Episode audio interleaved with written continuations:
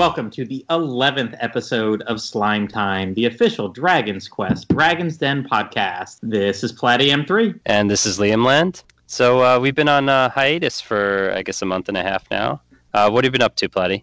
Uh, I've been doing a bunch of different things. I keep trying to play video games, but other than uh, Cthulhu Saves Christmas, which was a lovely, like, five to six hour awesome game, um, I've just been jumping around. I over Christmas put in Grandia 2, which is one of my favorite non Dragon Quest games ever, and then kind of forgot I was playing it after a week and then started playing Puzzle Quest, just match three game.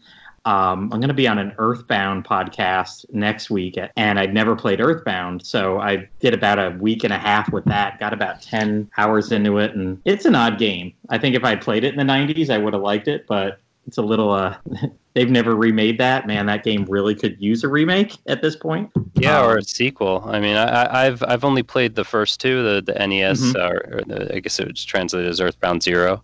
Yeah. And uh, and regular Earthbound for the SNES. Um, and yeah, they're fun. They are very strange. You're like fighting hippies with like a kind of funky psychedelic background. oh gosh, those backgrounds. You know what? I think playing that at like ten o'clock at night, the backgrounds maybe were like leading me to go to sleep a little bit more, like uh, lulling you to sleep, lulling me to sleep. Nice. Um, been uh, I saw the Ni no Kuni movie that came out. That was pretty good.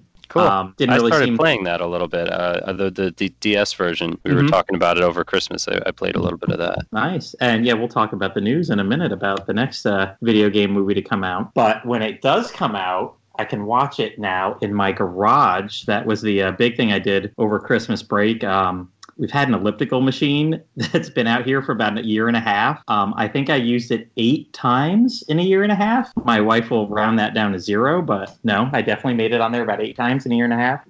But uh, put a TV out here over Christmas break and got a spin bike that my parents don't use, and now my wife and I will come out here and we'll, we'll both exercise for about 45 minutes or take turns with the kids inside. And one of us come out here, and I think I've got in like a good 15 workouts in January. So, uh, hey, age 42, maybe it's time to get in a little bit of shape.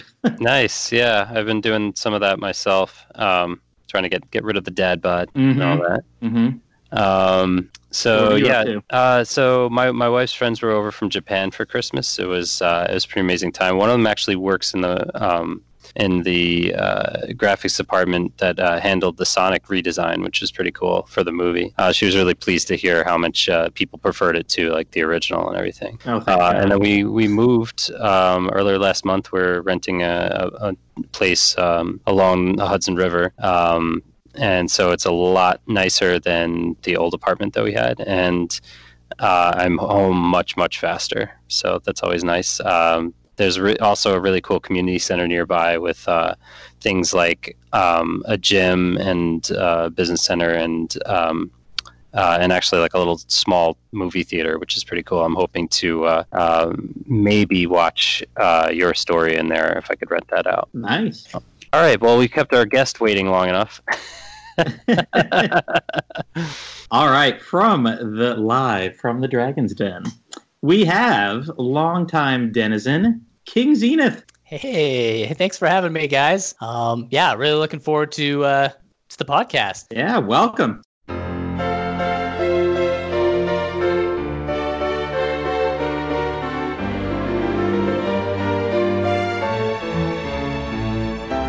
Awesome. Nice. Yeah. yeah. Uh, what is what is live from the Dragon's Den entail? He's actually in a den. He's actually in the Dragon's Den right now. Well, then he might not be live for long, I guess. Oh, okay. Fair enough.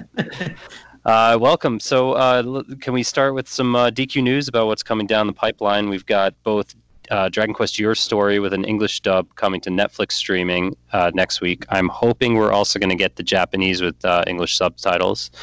Um, and at the end of the month, we're getting Dragon Quest with the uh, Dragon Quest of the Stars mobile release. Um, Dragon Quest Tact was recently announced for smartphones in Japan.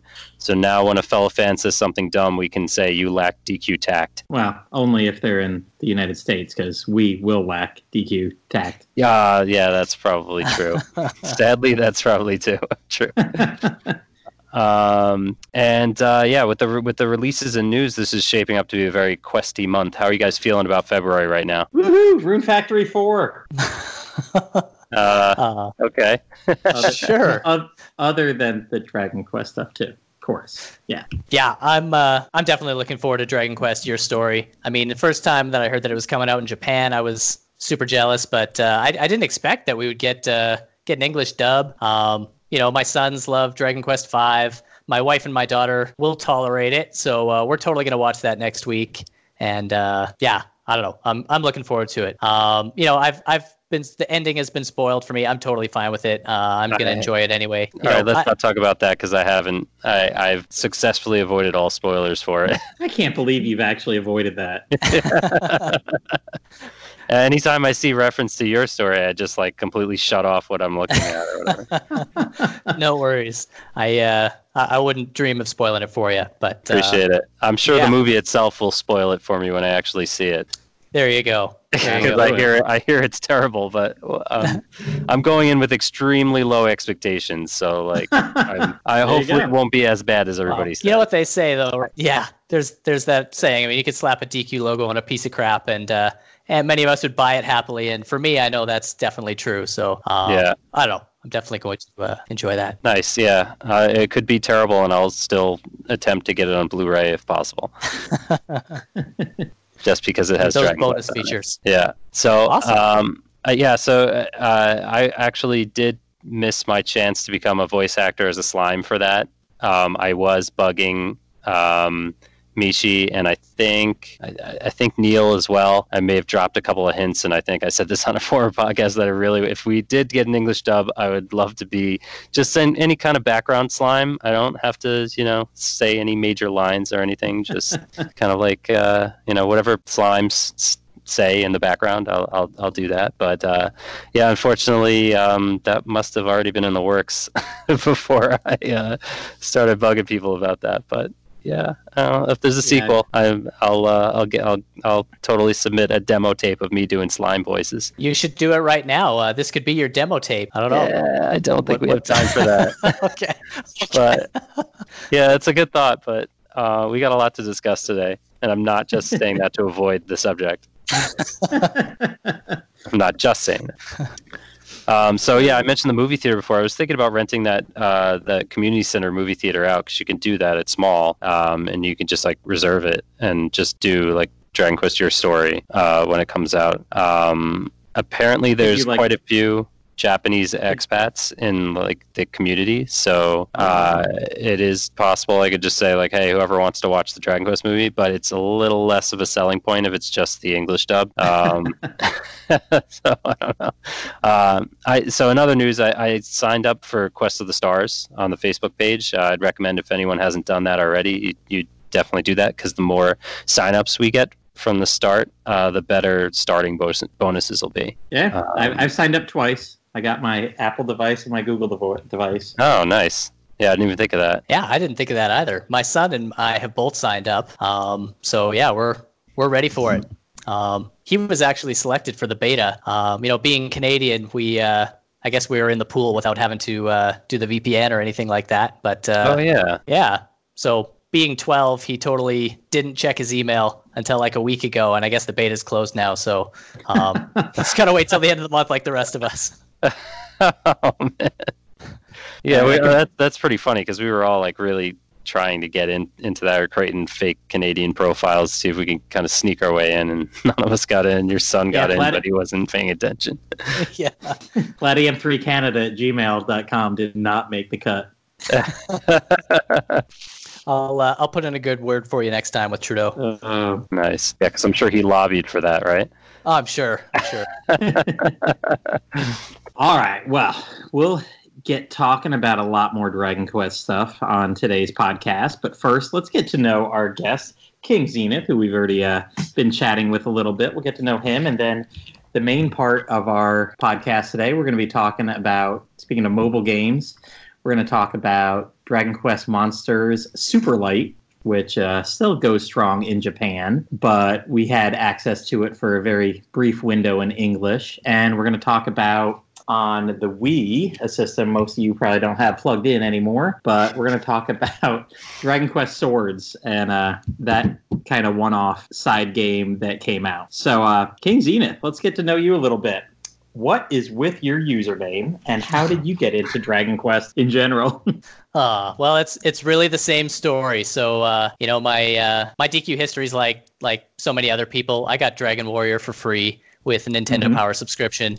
Um, but unlike a bunch of other people I've heard on this podcast, uh, that's not why I got Nintendo Power. Um, and I, you know, I, I got the game and uh, I played it, and I was like, wow, this is this is nothing like Mario or Duck Hunt. Like, I don't know, what what is this? So I, I, didn't really like it. I got bored. I, I put it down, and uh, and yeah, that's that's it. Um, but uh, you know, a few months later, I got bored of my other games and decided I'll give this Dragon Warrior game another chance. Uh, played a couple hours and really really was digging it. So um, so that's that. So I had a few hours of Dragon Warrior under my belt, and off we go on a road trip with my family. Um, and I, I, brought along my uh, my Explorer's Handbook uh, that goes with the Dragon Warrior game. Um, and I just I remember the whole trip. I'm just studying the book and uh, you know trying to figure out all right how can I how how long before I can upgrade my axe to a broadsword and when am I going to be ready to fight this scorpion thing and and you know that kind of stuff. So anyway, just my mind was uh, I don't know really really uh, into the game. So anyway, but uh, again, I I only had played a couple hours, so I came home from that trip just obsessed with the game and couldn't wait to play it again. Um, and uh, and then so. Yeah, the love was born. Um, I went on. I played Dragon Warrior 2 through 4 as they were released. Um, I remember always getting them for my birthdays. Uh, I didn't know when a new game was going to be released, but uh, my my dear sweet mother stayed on top of things and made sure that I always had the new games uh, at my birthday. Only Dragon Warrior. Um, so uh, anyway, it was uh, that was that was great. I always look forward to my birthday and a new Dragon Warrior coming down. Um, at least that's how it worked until Dragon Warrior Four. Um, after that, I'm sorry for the Dragon Quest fandom, but my mom really dropped the ball uh, after that, so we never never saw another Dragon Quest game uh, after that's four. Why. So I'm that's sorry. Why. It's yeah, it's finally explained. So yeah, up until college. So uh, I always thought it was weird how Dragon Warrior 1 to 3 were a trilogy and then 4 was just kind of hanging out there. Um, but uh, I liked 4. It was it was always my favorite of the NES titles. Um, I replayed it all the time. Um, yeah, but uh, anyway, after 4 and after playing it a bunch, I, I kind of gave up looking for a new Dragon Warrior game. I just figured this series is done. So uh, fast forward to 2006, uh, I just got married. And what do newlyweds so often do? They ignore each other and play video games. So uh, yeah, that's that's what I did. So for some reason, right after getting married, I had this insatiable desire to play Dragon Warrior again. Like I just had to, I had to reclaim this thing from my youth. Maybe it was like growing up, and I'm like, I didn't want to grow up too fast, so I had to have this thing from my childhood. So, uh, but I'd sold my Nintendo at that point, and the games that go with it. Some years uh, before that, I got a lot of money for Dragon Warrior Four and and uh, two and three. But anyway, so I had to pay the bills. Um, so anyway, I uh, I emulated those games. Um, found an emulator, found the ROM, started playing them, and uh, yeah, the the love was rekindled. Um, but but this time I didn't have my trusty maps or explorers guides. Those went when I sold them. So I had to search the internet for the best, the best, most awesomest Dragon Quest fan site around. But that site was under maintenance, so I just settled on the Dragon's Den. Are we talking about Dwayne's site? yeah, yeah, the DQ Shrine, of course. The DQ Shrine. It, it's it's still under maintenance, from what I hear. yeah, it's perpetually under maintenance. exactly, exactly. So a, a, close second, the Dragon's Den. Um, nice. I didn't sign up for it, but uh, but while I was there, I remember learning that uh, Dragon Warrior wasn't Dragon Warrior anymore. It's Dragon Quest now and Japan kept getting more games that we didn't. So this this kind of blew my mind. And uh, when I found out about Dragon Quest Five, um, you know, my whole childhood just made more sense. Like Dragon Warrior Four was never meant to be its own game. It's part of this larger story, the saga of the Zenithia. Um, you know, so I just I can't even explain the feeling that uh, of playing through Dragon Quest Five for the first time when I found there was a patch. I could play this in English. Um, everything else, like uh, you know, I, I think I did a uh, a two year uh, college program in four years because of Dragon Quest five and six. Like, ah, forget work. I got this. uh, yeah. So, anyways, so uh, I finished five. I went right on to six and played the hell out of that. Um, while my wife was pregnant with our first son. So that's uh, yeah. So that that's that. That brought me to Dragon Quest six. Um, and that's when I finally decided I'd take the plunge and I'm going to sign up with the Dragon's Den. And so Dragon Quest Six is fresh in my mind. Um, and I thought I'd choose a name that's kind of you know current with what I'm doing, and I was doing Dragon Quest Six. So um, yeah. So anyway, King Zenith is in that game. Um, you know, I uh, I actually make maps for a living, like surveying and mapping and stuff. And Zenith is a term that we commonly use, so it just seemed like a good fit. Um, King Zenith, why not? And uh, let me tell you, I was pissed when the official DS translation came out and they changed his name to Lord Zenith. Um, I think like, I built my whole- you. yeah, yeah. I wondered, you know, those those bastards. But anyway, like he's he's not just some lord. He's not uh, you know, lord of the manor. He's king, King Right. Zenith, for God's sake. Um, anyway. I, I, I briefly thought about changing my name, but I, I don't like Lord Zenith, and I'd already kind of attached the name to like my email address, YouTube, Twitter, and, and all that stuff. So just didn't happen. Anyway, uh, fast forward five years, my son was very interested in Dragon Quest. You know, I was always playing the game. Um, he started playing Rocket Slime. Uh, he kind of continued on from there, and he's now played uh, all the mainline games and most of the spin offs in his 12 short years on this earth. So, um, yeah, raising him right, you know. Um, he might even be a bigger fan than me. Um, he's asked a few times if he can join the Dragon's Den. So if you ever see like a Prince Zenith online, maybe that's him. Um, I don't know. He could pop up one of these days. Maybe he'll be Um, Lord Zenith. Yeah, maybe that would Just work. to mess with you. That's not a bad idea. Not a bad idea. So yeah, if I can give a piece of advice to anyone who's raising a child with the hopes that they'll share your love for Dragon Quest, it would be uh, just that you you need you need to have the talk, uh, you know, with your kids and do it early. Um, you know, like kids kids are experiencing things at a much younger age than than we did. Um, you know, they're they're practically bored with a Switch controller in their hands. So as, as soon as they can play games, you need to teach them about safe questing. Um, you know, you need to get your kids to church and get them there often. Um, so yeah, when I when I give my kids the talk, I usually start with a story about the dozens of hours I poured into a game grinding a super file, only to drop my DS and have the cartridge pop out on the floor before you could save. You know, don't don't be that kid. Don't be the kid crying in the back seat because the battery died and you haven't been to the church in 12 hours. Like, save every time you get a chance. Don't rely on your quick saves. Make a king or church save. Uh, you know, don't drop your DS, especially you know if you're mad. Don't throw it. You know, put it down and throw something worthless like the fine china. So Nice. Anyway, I feel, like, I yeah. feel like we need the PSA music, like the more you know. oh, oh, there we go. and All right. So, what are, what are your uh, uh, some of your favorite or least favorite games in the DQ series? Uh, my favorites are definitely the Zenithia trilogy. You know, like I said, I really liked four, and then just that feeling when five and six came out. Like I just, I don't know, that there's nothing that really has even come close. So, um, and six, six even holds a special place in my heart for a number of reasons. I remember I played through the DS version like a half dozen times uh, in English before it was released. Um, I was uh, I was helping to test a fan translation that was going on um, before we kind of knew that there was going to be an official release. Um, so yeah, I, I don't know. That was that was a lot of fun and really helped me kind of understand the plot of that, that game a lot more. Like when I played the Super Famicom version, I, I didn't really I played it and yeah, I didn't really understand it as much. But uh, going through the English DS version was a lot uh, lot better. So anyway, yeah, Zenithia ones for sure. Uh, least favorite, probably honestly like Dragon Quest one to three, um, just because there isn't there isn't as much to those games. I know there's a lot of nostalgia, and I, I still love them, of course. Like you know, asking like what's your least favorite Dragon Quest game is a totally a cruel question. Like making you rank your favorite children. Um, we've all got them, but you can't say it. too. awesome. Um, so, so you have you have uh, favorite spin-offs? Yeah, actually, like Dragon Quest Swords is totally uh, a favorite spin-off of mine. So, I mean, as soon as I learned that you could slash at scr- slimes on a screen, like I've, I've always imagined myself doing that. I just had to have the game. Um, in fact, it was my lifelong dream uh, to have this game.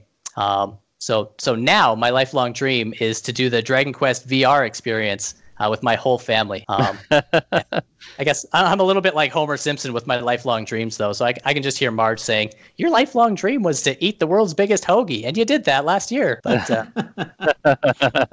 yeah. anyway, but totally, when you talked about doing the Dragon Quest VR experience, that uh, that sounded amazing, and knowing you could do it with a party, like that's cool. Yeah, yeah, that uh, that really did feel, you know, having played Swords first, it really did feel like kind of a spiritual successor to that game to Swords, um, the VR experience, in much a way that, like, I I know uh, Kenshin Dragon Quest uh, um, came before Swords, and Swords is like con- is I think it's considered this a sequel at least um, I think according to IGN, there was some uh, Square Enix uh, has branded Dragon Quest Sword as a sequel to Kenshin Dragon Quest, Hmm. which is the uh, that motion activated kind of plug and play where it's like uh, you're basically plugging a sword controller directly into the TV and the whole game is like in the controller. hmm Yeah, I think I've heard that they're related in that way. I don't think the story connects or anything, but they're yeah, like a spiritual successor, like you said. I I Yeah, think con- conceptually very similar.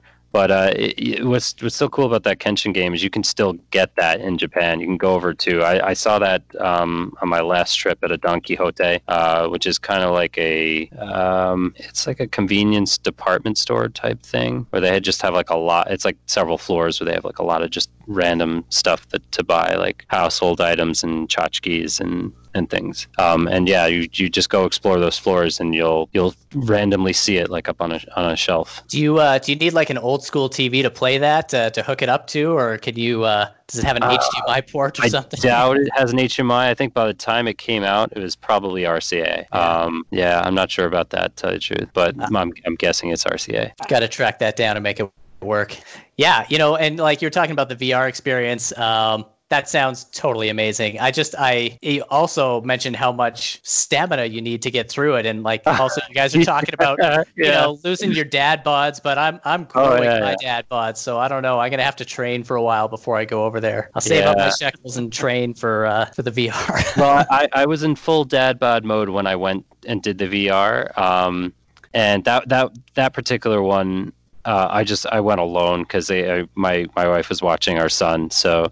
Um, they, they gave me a staff priest. Um, they just gave me a, a young staffer there to be um, my my priest. Since I was just being a gladiator, I would have just gotten wiped way, way, way faster than I actually did. But uh, but yeah, it was definitely you're out of stamina, you're out of breath because you're just slashing as fast as you can at uh, multiple monsters coming at you in an onslaught um, from multiple angles. So you have to constantly be like watching your back, like turning around 360 degree. It's a very really cool experience, but uh, I'd say I don't know, exercise a little before you go.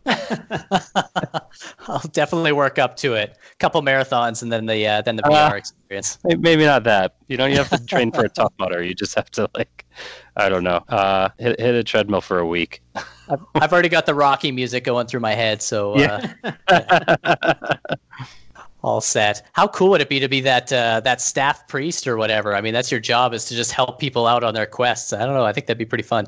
Yeah. Well, I, I don't know. I think they were used to getting more groups, so they probably usually don't have to do that. Um, but uh, but yeah, I think they were just taking taking pity on me for being the one guy who walked up alone and during like a quiet period. Awesome, awesome. Yeah. So other uh, other spin-off games that I like. I mean, S- Slime Mori Mori, the Rocket series. Um, love that. I played the first one. Um, you know, there there is that translation patch for that first one. Uh, that's good enough to get through it and understand it. So that was uh, that was good. My son played it too. Uh, Rocket Slime, great. And uh, yeah, I like the Monster series. Even maybe even especially Caravan Heart. I know that's kind of like the the black sheep of the Monster series or something. But I, I like that game. I like the food system. I liked everything about it. So um, yeah. Not, not in this household, man. That is not a black sheep in this household.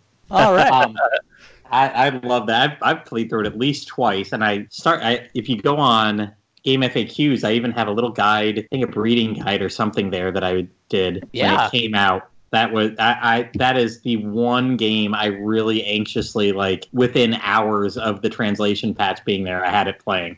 That, That- that's great. That's awesome. The guide is called Platy's Guide to Not Hating This Game. I think uh, Brian Woodis over at the Den, Liam, isn't he trying to play that soon, or he was asking about it? Uh, maybe I remember talking about the hunger mechanic and that a lot of Yes. people didn't like it. Yeah, he was asking about it. I'm like, you know what? Honestly, after a couple hours, you don't even notice it. Is I it like is it like Builders? Because I haven't Yeah. played I haven't played Caravan Heart yet. Yeah, it is because you're just if you're out walking around the world map, you're going through your food. It just Okay. it's a, it's All like a, it's like a timer counting down. So it's like it's like Torneko then, and that and Torneko's the dungeon series. hmm Yeah, like any of those games. And I is it just- easy to find like bread or food or anything or? That's the thing. After like an hour or two, I don't think it really is a big issue because you you can start holding more and you can start you start getting more money Okay. and So the majority know- of people who hated it were like, "Fuck this!" within the first hour. Yeah, Yeah. exactly. Think about like healing in a Dragon Quest game. You know, after about two or three hours, you're not worried about having money for the inn. You're not worried about casting that spell and it using ninety percent of your MP. Yeah. you know. Yeah, it- that's that, yeah. It's a great analogy. It's like walking through a poison swamp or whatever. Like when you've got 15 HP or whatever, you know, you Mhm. got to count your steps. But when you got like 450, then who cares? you, Yeah, just- you just plow through and like, oh well, so I'm poisoned. Cast my antidote and I'm good to go. Nice. So yeah, I don't even remember it being an issue.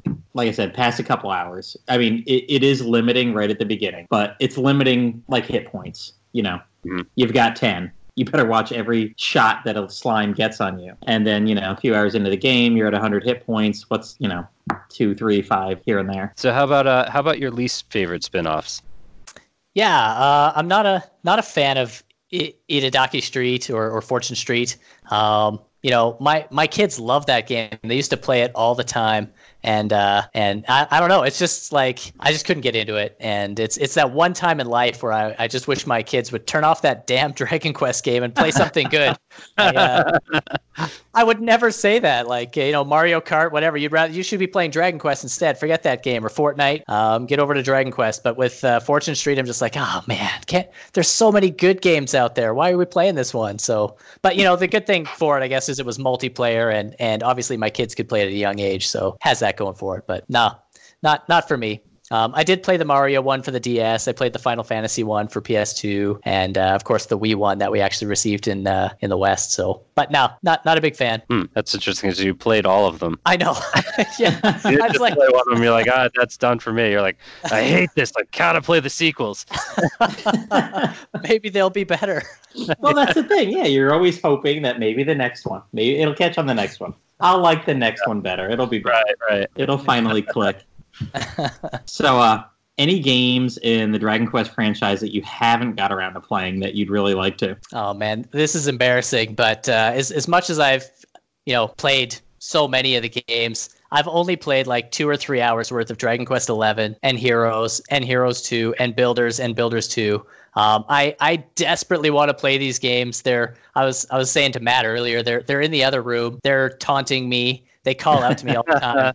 But I just can't get to those games. I uh, I just don't have that much time for console games anymore. My son, who's 12, he he's played through all of those. Um, he's thoroughly spoiled 11 for me. Um, I you know I, I I held out for a long time. I was like, you know, don't tell me what's going on. And he's Right. like, okay, but it's cool. And then uh, so Oh, yeah. So I, I finally broke down. We had to talk about it. nice. Eleven is definitely worth prioritizing. Um, particularly, I hear if you have the Switch version, version uh, with all the extra content and everything. That's that's what sucks. I bought all these games. They're waiting for me on the PS4, and now I want to get a Switch and play all of them on that for definitive edition. And uh, I guess we'll just have to buckle down and do that. yeah. So yeah, all uh, all of those games. I also I haven't played any of the Mystery Dungeon games um, for more than like ten minutes. I have booted them all up and and kind of looked around a little bit, but um, yeah, no, I'd like to play those too. Um, and again, I fell off the wagon before 8 for 3DS came out, so I haven't played that. Um, my son has, right up to the souped up bosses at the end. And uh, yeah, I, I don't know. So I really want to play. I, I got a big backlog. I got some homework to do. Nice. Yeah, I mean, right. I, I, I've got a backlog. I, I have to play through the entire monster series, which I'm I'm on one right now because I never, I've never played more than half of that, and now I'm I'm about three quarters in. So hoping to uh, hoping to give You've give got like 200 hours on that, and you're three hours in. yeah. Well, that's g- I'm I'm doing a severe amount of grinding to uh, to bulk up my monsters. That's that's Nice. the big yeah to grind or not to grind. That's He's the- gonna stomp the final boss. We've chatted about this. Like Liam, you- you get to like level 40 before breeding, and me, I'm like, oh look, level 10, I can breed. Well, we we we, we have we've got a great uh, debate about the grind and and that um, like when to class change. We had this whole discussion, I guess, last week about uh, uh, Dragon Quest three and when you know when to class change in that. Um, Platy, you said never. What's, And, what's uh, the point? and I I would always gr- um, have my characters up to around like level forty so that they have like a, a decent amount, like all the spells and a decent amount of like MP and HP, so that when it's when it's halved, um, it's not as big of a loss, and like you know now you can just grind back up to uh, yeah to like twenty and. Um, and uh, yeah, you'll have like way way better stats than if you were just class change at twenty and have like half the spells and not that much MP. So um, yeah, it's just the same. Game's completion time is twice mine. I'm totally with Platty on that one. I mean, I I, I class change my uh, my mage into a sage, and that's it. I'm I'm super boring with Dragon Quest three. I just I, I don't see the point either. Like, there's really no no need for it, and it's not fun for me, so I just don't do it. I don't know. Anyway, It's okay. We can we can be on different sides. Yeah, we often are. one today. So we, often, we, we often are on different sides. It's good. Yeah, I like I like music, and Platty doesn't. I like grinding. You don't. there's music in Dragon Quest games. Yeah. All right. So If- if I ever hit the unmute button, that's what I'll hear. yeah. um, do you have any favorite or least favorite characters or monsters? Um, I, I don't have a lot of like mainline characters that I dislike passionately. Like like I know a lot of people really hate Maribel. Um, I like her. I think she's great. Um, so you know, I, I guess the the people I I'm not a huge fan of are kind of the boring people, like uh, you know Tuppence in in Dragon Quest V or Nevin in Dragon Quest Six. Like, Oh. I don't know. Like Tuppence especially, he just doesn't have anything going for him. Like, I don't know. No special ability. There's nothing to set him apart. He's just boring. He can play chess though, so he's got that, I guess. I guess I forget about that. But you know, at least Sancho had whistle and he could equip a Hellhammer and stuff that made him useful. Tuppence is just he's terrible. yeah, there's nothing to him. Yep. Um, yeah, least least favorite characters. Um, since we're talking about Dragon Quest V, uh, I, I got to talk about Doctor Agon, or I, I don't know, is that how you say his name? Like Ned Flanders. Um, I mean, don't get me wrong. Like, I love The Simpsons. I Flanders is a great character, but Dragon Quest V didn't need the Zenith Dragon to be Flanders. Uh, I, I don't know what they were thinking. I don't know. Did that, did that bother? Is that just me, or did that bother you guys too? Were you like, "What is this That guy?" was, that I was don't those. remember Uh, that. Was that in the that was in the remake? Yeah, in the DS one, everything is diddly doodly. I don't remember that. now, I don't. I don't specifically remember it from that as much as I remember it from the DQ FM episode where Austin was going on and on about how much uh, it's BJ's. It, it, he talks just like BJ, and these are Southern guys talking Dragon Quest all the time. And BJ is BJ's Ned Flanders. So yes, when you say that, I think back to the episode they did last summer about that, and they did a whole skit where. Is it something Dr. Agon said, or is it something that BJ said? And even BJ got a couple of them wrong. He's like, "Oh yeah, I do say that." Uh, But That's awesome. oh, you know, I, it's kind of like the what is it the all the accents in Dragon Quest IV when they brought that over. Some things they just took and ran with, and maybe they should have pulled back a little bit. yeah, totally. I mean, I, I I like some accents, and you know, it's better when it's spoken, of course. But Dragon Mhm. Quest Four just th- that went too far, especially you know the first chapter of the game. So anyone picking up this game, hey, I wonder what this oh, is. Yeah. Drop right into that Scottish brogue or whatever it is, and uh, you know, it was too bad because it they dialed it back a little bit later. But the first chapter is you just can't understand what the hell Yeah. they're saying. Yeah, that's really frustrating because Dragon Quest IV is my favorite classic game, and I, I really dislike what they did with the with the uh, the phonetic accents and stuff, and I just have to like translate it. Um, but yeah, there was there was a fan patch for like the a DS ROM where you could actually like put the Dragon Quest uh, Dragon Warrior 4 script into Dragon Quest 4 and like I just saw that. Yeah. yeah, it's like it, I it I haven't tried it yet, but I do feel like playing it that way on a future playthrough. Me too. That's that was a cool idea, and kudos to that team for doing that. That's uh, that looks awesome. Yeah. So uh, yeah, what are we talking about? Fa- favorite characters, I guess. Favorite Uh, characters, yeah. Yeah. Yeah. Um, I don't know. Uh, any anyone willing to give me a puff puff gets bonus points. um, even that sheep in Dragon Quest Nine. So um, yeah. Yeah, Is that uh, yeah? We were talking about the sheep. Uh, is that is it the sheep in the post game on the cliff? I, I don't know the sheep in the post game on the cliff. Like it, it, it could be. It's from a DLC quest. Um, and I think it was in the uh, in the Hunter's Yurts near Batsureg or, or however you pronounce that. Um, Okay. So yeah, it was just a quest to uh, you get a puff puff as a reward if you can like fight a boss troll and get it to drop something. Bring it back there, and then you get a, a sheep's ass in your face. Uh, two sheeps. Oh, Yeah, yeah. So they get you from both sides there. If you haven't seen it, I mean, like, go to YouTube and check it out. Uh, Dragon Quest Nine Puff Puff with the sheep. It's really weird. nice. I don't remember that one. I think I only did all the quests on my first playthrough um, because some of them were kind of annoying.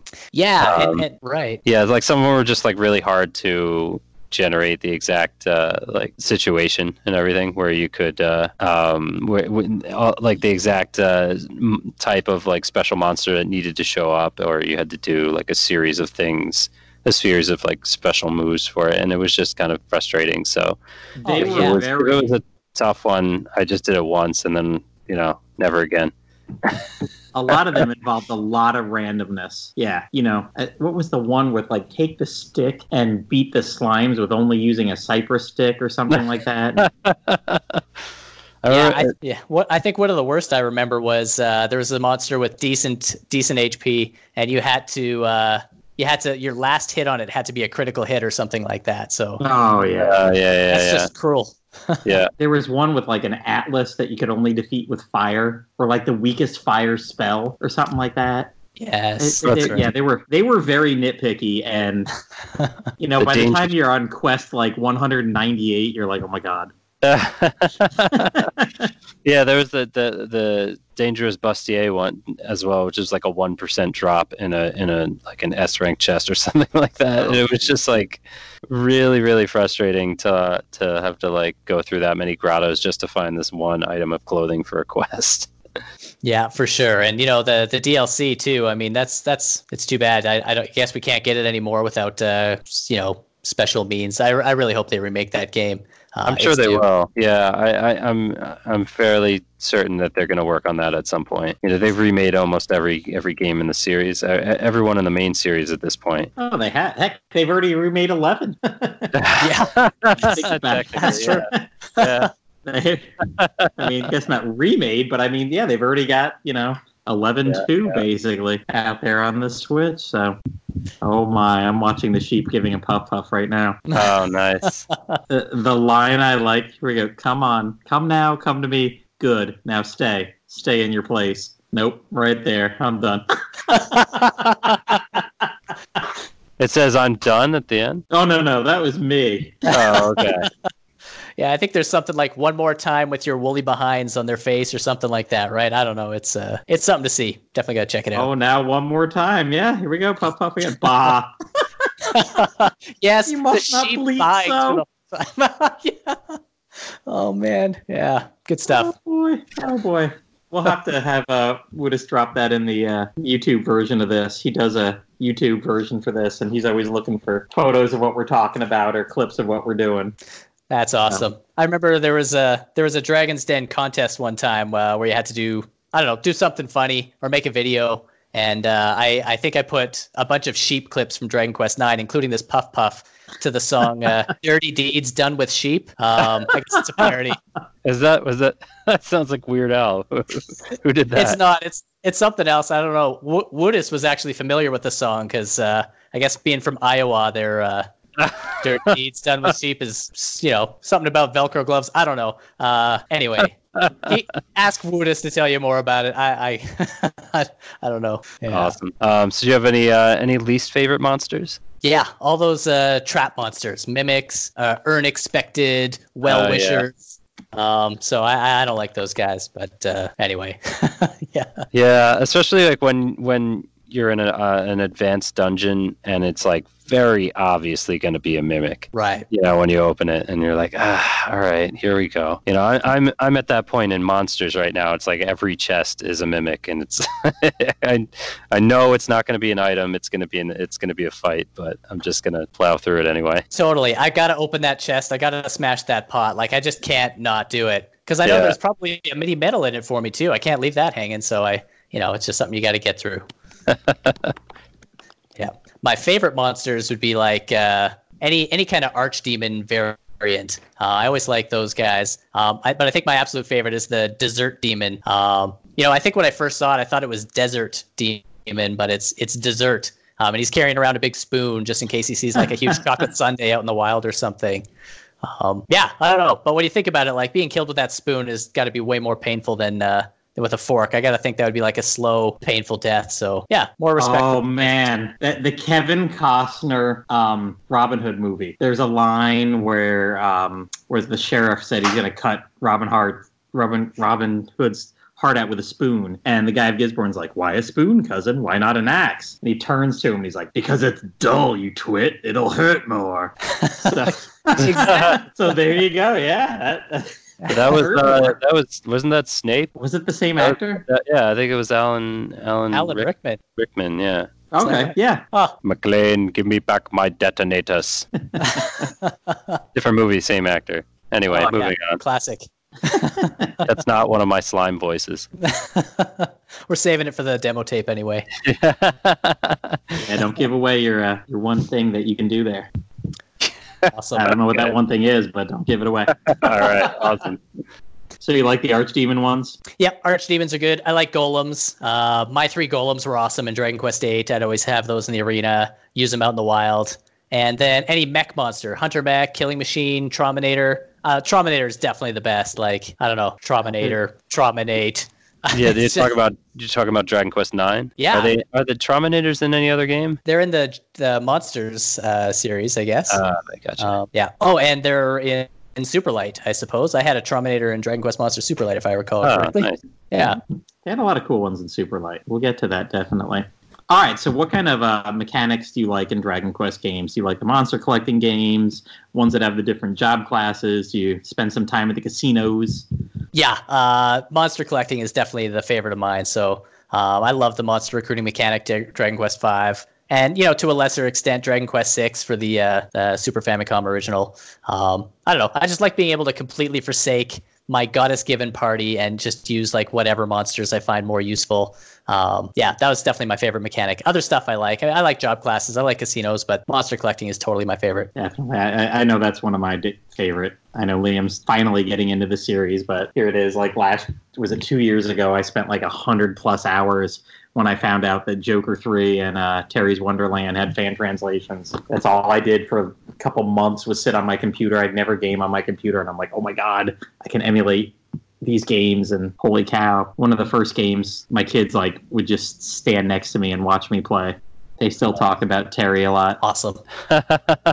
yeah, I just got to uh, I got to a part in uh, Monsters where I have to fight older Terry mm. in like the um, room of reflection or whatever the uh, the, um, the portal of reflection, and uh, and I keep thinking I'm like, oh wow, it's like young Terry's monsters fighting older Terry from 6 hmm So yeah, but uh, I um, so do you have any uh, favorite official DQ merchandise or stuff made by fans that you bought? Yeah, I've got a few things. I mean, I, I got to give a shout out to the Perler beads for uh, Platy uh, Perler. for Platy. Yeah, I saw you do those Perler beads, per, or Perler beads on the on the den, and uh, as soon as I saw that, I went out and bought some, and they, I was just like, we can do this with the kids. We can get those eight bit sprites and totally do that. So, um, you know, but what I really want, I I can't make the I want to make a huge one, you know, but I can't find a perler bead board that's big enough to uh, to accommodate the the huge monsters I want to do on those things. But yeah, you Oh. gotta c- connect like 16 smaller ones or something. Uh-huh. Yeah. Yeah. there's a there's a couple different guys through my Facebook group that every time I post they comment and they'll share some of theirs. And one guy is trying to make his way through the entire Dragon Quest III bestiary, and it's insane because I won't touch those monster sprites because li- listen, I've got um just the little boards there. I I got it memorized. They're 29 by 29, and if it's more than 29, you know, if it's 30 or 31, I can mentally like take out a line and make it fit. I think once because my sons were dying for me to make um, the hero from Dragon Quest Monsters, not Dragon Quest Monsters, but Dragon Quest Builders 2 this summer, and the little Malroth. And for them, I took like the high res image and ran it through some program online to pixelate it. And then kind of we fixed it after I made it. I was like, well, this looks like crap. And we just fixed a couple little things though to make them. Those are the only ones I've ever done with like two boards put together. But I look at these guys. Some guys made a golem with like four boards. He's got 16 boards there. And I'm like, are you kidding me? No way. that's amazing. Yeah. my wife looks at them and because my wife does all the ironing for the most part of them when we make them. And she's like, I'm not, you can't pick that up. you can't move that, and I'm not going to iron that. How are you going to flip that over for me to iron the other side? I'm like, yeah, nope. my patience is a 29 by 29 box, and I'll do many, many, many of them, but not together. That's awesome. I got a bunch, bunch more of those that I want to do then. So yeah, thanks for uh, thanks for the heads up about that. That's really cool. No problem. Um, yeah, other other stuff like I got a stuffed slime. Um, I, it was actually given to me by a fellow Dragon Quest fan, Obi Sean. Um, so yeah, I mean, my my youngest son would sleep with that little guy when he was young, and that that slime has been into a lot of battles. You know, he's been with the full cast of the Avengers. He's fought with the Power Rangers. Um, he's he's not a bad slime, you know. So so he always fights alongside the good guys. Right. Uh, obviously. Um, yeah, uh, a few years back, I, I won a contest on the Dragon's Den that was run by um, a, drag, a generous Dragon's Quinn or. That's weird. Dragon's Den uh, fan, uh, Robotnik the Drac. Um, he had a huge collection of stuff, and he had this uh, big giveaway contest. Um, and so, uh, yeah, I managed to win that. I, I can't even remember what the contest was to do, but uh, the prizes I got from that were some some little figures. I got a Terry figure, Carver, Nevin. Um, Batsu. Is that what you call the Dragon Quest Six hero? Um, yep. Yeah, and uh, and Torneko or Torneko. Um, so and then a Torneko DQ comic book and like sixty Dragon Quest card game cards. So that was uh, that was awesome. Yeah, and uh, a couple shirts. I've got uh, the blue shirt that they gave away with the Dragon Quest Nine promo event, and that yellow shirt, uh, the Partners in Slime shirt that they gave away with the Joker Two uh, release. Nice. So, yeah. I don't think I've seen that one. Oh, it's sweet. Yeah, I'll take a picture. I got a picture of my kids wearing it uh, that I posted on the den one time. So yeah, it's a good one. Cool. I think it's got like a dark slime and uh, angel slime or something on it. And how did you get that one? Uh, actually, yeah, that's a good question. I, I got that one from, uh, um, you know, before Dragon Quest Monsters Joker 2 came out, uh, the Dragon's Den was approached by uh, uh, Golin Harris, a PR firm that handled the promotions for the game. And so they asked if uh, Woodus, Dwayne, and I would would run a Ultimate Dragon Quest Superfan contest. Um, and that that was a awesome contest. Uh, so many Dragon Quest fans wrote in, and basically, uh, you know, you'd film yourself or or whatever you wanted to do. You could use any medium at all to uh, to show yourself um, being a super fan. I think uh, Cesar uh, Hernandez he, he did like a song I think, um, and he sang a bunch of yeah. Anyway, there was there, by running that contest, and their their way of thanks was to give us uh, free copies of the game. And uh, and we got those shirts too. So yeah, that was that was pretty sweet. I think the winners of the contest got like a DSi XL, like a plaque, um, and uh, yeah, a couple other things as well. So that was yeah, that was awesome. Wow, cool. that's pretty cool. Yeah. So speaking of all these other denizens, uh, you ever meet anybody in real life? Uh, yeah, totally. So I I travel a lot for work. Um, so a- anytime I'm in a town where I know there's someone from the Dragon's Den, uh, I try to connect to them in advance, uh, arrange to make a meetup. Uh, I've had a lot of fun meeting other Dragon Quest fans. A um, couple of highlights, like the best one was probably the trip to Denver. Um, I went uh, went down there and put out a notice on the Dragon's Den and on GameFAQs that I'd like to have a meetup. Let's get a bunch of people together and see if we can, uh, yeah, you know, like tag tag mode, do some multiplayer. And so uh, I think we had like eight or nine people show up for that, including Saigon um, and Nick Frizzy. Uh, I think he goes by N Frizzy 28 on GameFAQs, but he's done a lot of crazy stuff on GameFAQs. Um, so yeah, that was that was really cool. Um, you know, I, I was trying to set it up, and uh, Google told me that uh, the closest thing to my work was this IKEA. And I was like, yeah, you know, that'll work. We can go just like a, it's a perfect place. We'll be a bunch of nerds hanging out, eating meatballs. Um, so uh, anyway, and I, I, needed it to be close to where I worked. So uh, yeah, so that was that. So I set the time, and then after work that day, um, I checked to see how long the walk was. Uh, I, you know, when I looked at first at Google, I was just looking at how far away it is, but the walk, it was like an hour walk.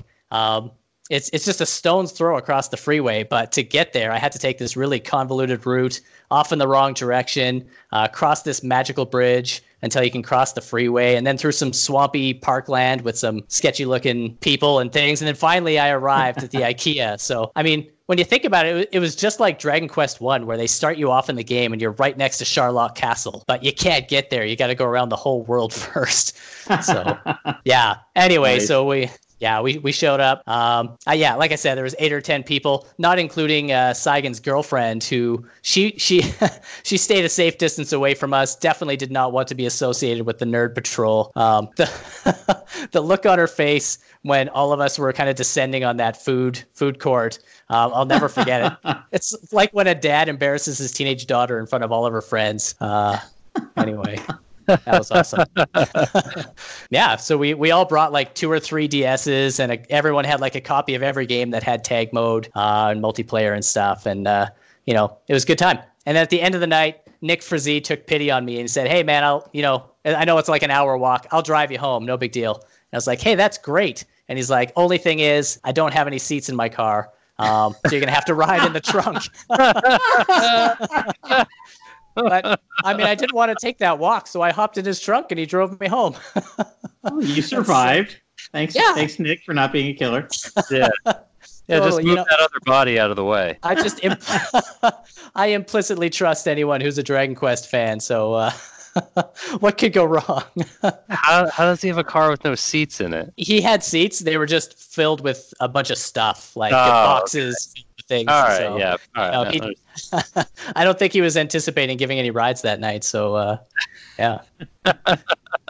definitely, definitely the weirdest thing that's happened on my Dragon Quest adventures. Um, another memorable trip was to Santa Fe. Uh, my work was uh, starting to recognize people for kind of showing some potential. And they said, hey, you know, we're going to have this offsite corporate retreat in Santa Fe. Uh, we'll do some training. It'll be really cool. Um, and so uh, I remember that uh, the venerable Ignacia Seven hails from uh, from Santa Fe. So I, I, looked him up and said, "Hey, do you want to do you want to get together?" And he said, uh, "Sure, yeah, let's uh, let's do that." Um, so anyway, we we figured out uh, time to meet for lunch on the first day of the retreat. And when we got to Santa Fe, I was told by the people I was working with that like everyone everyone's getting together for lunch, and like we all need to be there. You can't miss this. Um, so, uh, so, so, what does a new up and coming person who wants to try to climb the corporate ladder do? That's right. You ditch work and you meet your fellow DQ nerd. So, I, I totally did that. I, I, I, I ditched. I, I had lunch with Alex, which is his real name, uh, Ignatia Seven. Um, and he, he kindly, yeah, we, we had a great lunch. It was, uh, it was really nice. We talked shop. Uh, didn't really get a chance to multiplayer or anything like that. Just had a little bit of time. And then he walked me back to my hotel. And on our way there, we ran into all of these corporate bigwigs who I was trying to impress, and they could clearly see that I'd blown them off. And I was like, oh crap. And then Alex jumped to my rescue. He jumped in and he he's like, hey, yeah, you know, I'm uh, I'm from here. Um, do you guys want to have a guided tour of Santa Fe? And uh, you know, all these guys are like, "Oh, you're Mike. You met a local. That's uh, that's really cool." So, um, anyways, so he walked all these people from my work. He walked us around town, told us about the history and the local culture, and everyone thought it was just amazing. And uh, so, I think I leveled up a couple points that day just because of uh, Ignatia Seven. So, nice. yeah, I'll never forget actually, that day. I, Ignacio Seven's probably one of the one of my my oldest DQ friendships I've had. I've never met him in person, but I've known him since like the early days of the NX forums. Um, yeah, he's a great guy. Uh, we chat uh, every now and again, like what's going on in life and everything. Um, and I see him on the den all the time, usually writing the longest posts you've ever seen in your life, the most detail. He loves to write. Um, and uh, Nick Nick uh, Frazee as well. Uh, I've done some project work with him uh, with um, uh, like the DQ9 stuff, uh, mail and tag uh, over the years. So I know him from GameFAQs as well. Awesome. Yeah, he's definitely a good guy. And I know he did some. I remember the funniest thing about Nick was there was this guy on the on GameFAQs who was claiming to do all this crazy Dragon Quest V stuff. Like you know, as he was going through, he was getting 999 Cypress sticks, and then he'd move on and get you know he was just getting like the ultimate file and uh, Nick just set out to like prove that this guy was just making this up. It was just total bullshit. Um, anyway, so he was replicating his efforts and recording the time it took to do all this stuff actually, and uh, it was insane. Um, anyways. so you uh, you mapped all of the DQ eight stuff using some pretty cool techniques and software. What uh, what specifically did you do, and how did you do it? Yeah, uh, yeah, I, I love to make maps. I mean, I uh, I make maps for a living, so that was uh, you know, and and like I've always found the maps to be helpful in these Dragon Quest games. So anytime there's a game, there needs to be a map for it. Even if I don't need it, I just I have to make a map. Um, and uh, so the actually the first the first map that I the, the Dragon Quest VIII map was cool. It was the fourth map that I made using that kind of special technique that I, I created, I guess, or, or, or used for that. Um, the first one was for Dragon Quest IX. Um, there's lots of maps already for that game. They're all that like tan or brown color maps that are kind of like right out of the game. Um, I, I, wanted something like the beautiful tile set maps that you can find for all the 2D games. So um, when I reached the point in the game where you can fly the Starflight Express uh, over the 3D world, um, it, it kind of gave me an idea. And and uh, like I said, I, I make maps, and I've spent years um, ma- writing software that makes makes maps from like aerial images and stuff like that. So um, yeah, when I when I saw the problem that was kind of stopping us from having maps for these 3D games like Dragon Warrior 7 and Dragon Quest 8 and 9, um, I kind of did some experimenting, and I had some help from uh, a bunch of people from the Dragon's Den, and a lot of encouragement from Woodus and stuff. Um, so anyway, my process was to like emulate the game and record a video of me like just flying north. Um, and then I'd dump that video. Um, you know, I'd, I'd dump all the individual frames from that video into separate image files, and then write a code, write write some code that picks through each frame and just grabs like one uh, one pixel um, along the map, I guess, or or one one row along the map, and uh, and then it would just build up that same row from successive images as you go along, and then everything's kind of taken at the same perspective as you build up uh, build up a strip uh, of images. So you get all these strips that are of just like south to north image. Um, yeah, and it would yeah. Anyway, make these image strips, and then if you kind of mosaic these strips together, you can get a, a full glorious 3D world map. Um, anyway, so it's uh, if anyone's a mapper out there, it's like the video game equivalent of a push broom scanner. Um, whatever. Anyways, uh, cool. so I, I, call I called the map the Starflight Express World Map for uh, for lack of a better term. Anyway, yeah. Anyway, after I did that, uh, I used the same thing for Dragon Warrior Seven. Um, it always bothered me that that that game never had a map. Um, you know, I understood why. Like it was a that kind of weird 3D perspective, and and you just can't take screenshots and paste them together like you could for the other game. So tried the same thing, didn't really work. I couldn't get it pixel perfect, so I just kind of left it for a while. Um, you know, I had to had to do some work to kind of make the math all all line up.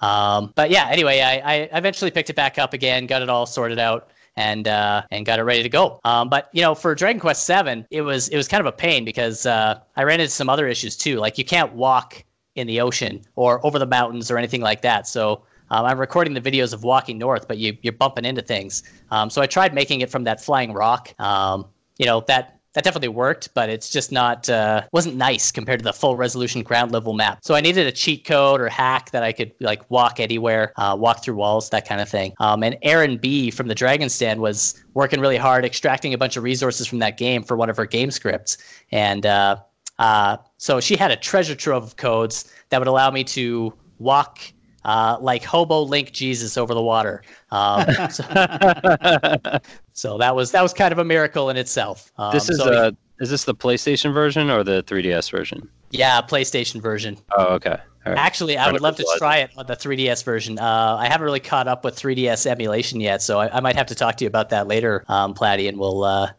We'll yeah, get some more maps going. awesome. Awesome. Yeah, and you know other weird issues too. Like you're you're walking north, and then all of a sudden the screen flashes red. Um, I, I guess I was walking through a poison swamp, and so I needed codes that would turn that off and and stuff like that. So anyway, had the maps for nine and seven. Um, I tried making some dungeon maps for the DS games. Um, if you look on the Dragon's Den for Dragon Quest V DS dungeon maps, um, there's a few, I think five or six up there now. Um, that was really cool because those games, those dungeons are all 3D, but I was uh, able to kind of use that method to to make like a yeah, you know, like a 2D map of the of the 3D dungeons. Mm-hmm. Anyway, it's a long story. Make a long story e- even longer. Uh, I used that same method for Dragon Quest VIII while uh, while flying on Empyrea. Uh, I recorded a video uh, in PCSX2 flying north. Uh, I found I could build up those image strips that way. Um, the, the trick with Dragon Quest VIII is that they give you like way too much control. You know, I'm trying to trying to fly the bird, but like you know, you got that joystick, you can turn her like a fraction of a degree, and so to get her pointed due north was like impossible. And uh, you also had to point her down towards the ground, so everything was like at a kind of a downward looking perspective. Um, anyway, I had a lot of help from uh, some Dragon's Den people. Uh, Erdrick the Hero and Skater Punk were both, uh, you know, avid, uh, I don't know, hackers, I guess, and uh, they helped me with uh, with Cheat Engine. I was able to kind of use that to watch um, the memory addresses when you would turn Empyrea and her flight direction would change some address in RAM. Um, so I'd watch that, and then through that, I was able to kind of control control the bird. So I could I could I, I, made a script and I could force her to fly north and point down when I uh, when I pushed a button. So, so yeah. Anyway, all that said, I was able to kind of make those strips, make the map, and it was uh, it was a lot of work. It took like I think it took me four months to make the Dragon Quest VIII map, and that's from working like a couple hours a day, um, wow. every day. Like it was it was insane, but uh, it was and oh yeah, a huge amount of data. Like one one strip north to south was like 200 gigabytes of uh, of raw image frames. Like I couldn't have the compressed images or the pixels wouldn't match up, so it had to be raw image frames. And anyway, it was a total pain in the ass, but it was really cool when it was done. hmm. So all you uh, Dragon Quest VIII fans out there, and you know nine and seven as well, if you've been using a map, thank King Zenith for that. Those world maps. All right. Well, enough about the older games. Enough about the mainline games. Uh, the main event tonight is we're going to talk about some of the more obscure titles that, uh, if you're a new fan, you definitely haven't played, and even if you are a longtime fan, uh, you might not have gotten one or the other here. These were uh, very small window games that uh, you know don't work on higher systems. They've not been re-released on anything newer. And uh, I'm going to guess with swords that we probably won't see that, although you'd think the Switch would be a perfect way to do it. But uh, we'll start out talking about Dragon Quest Monsters Super Light.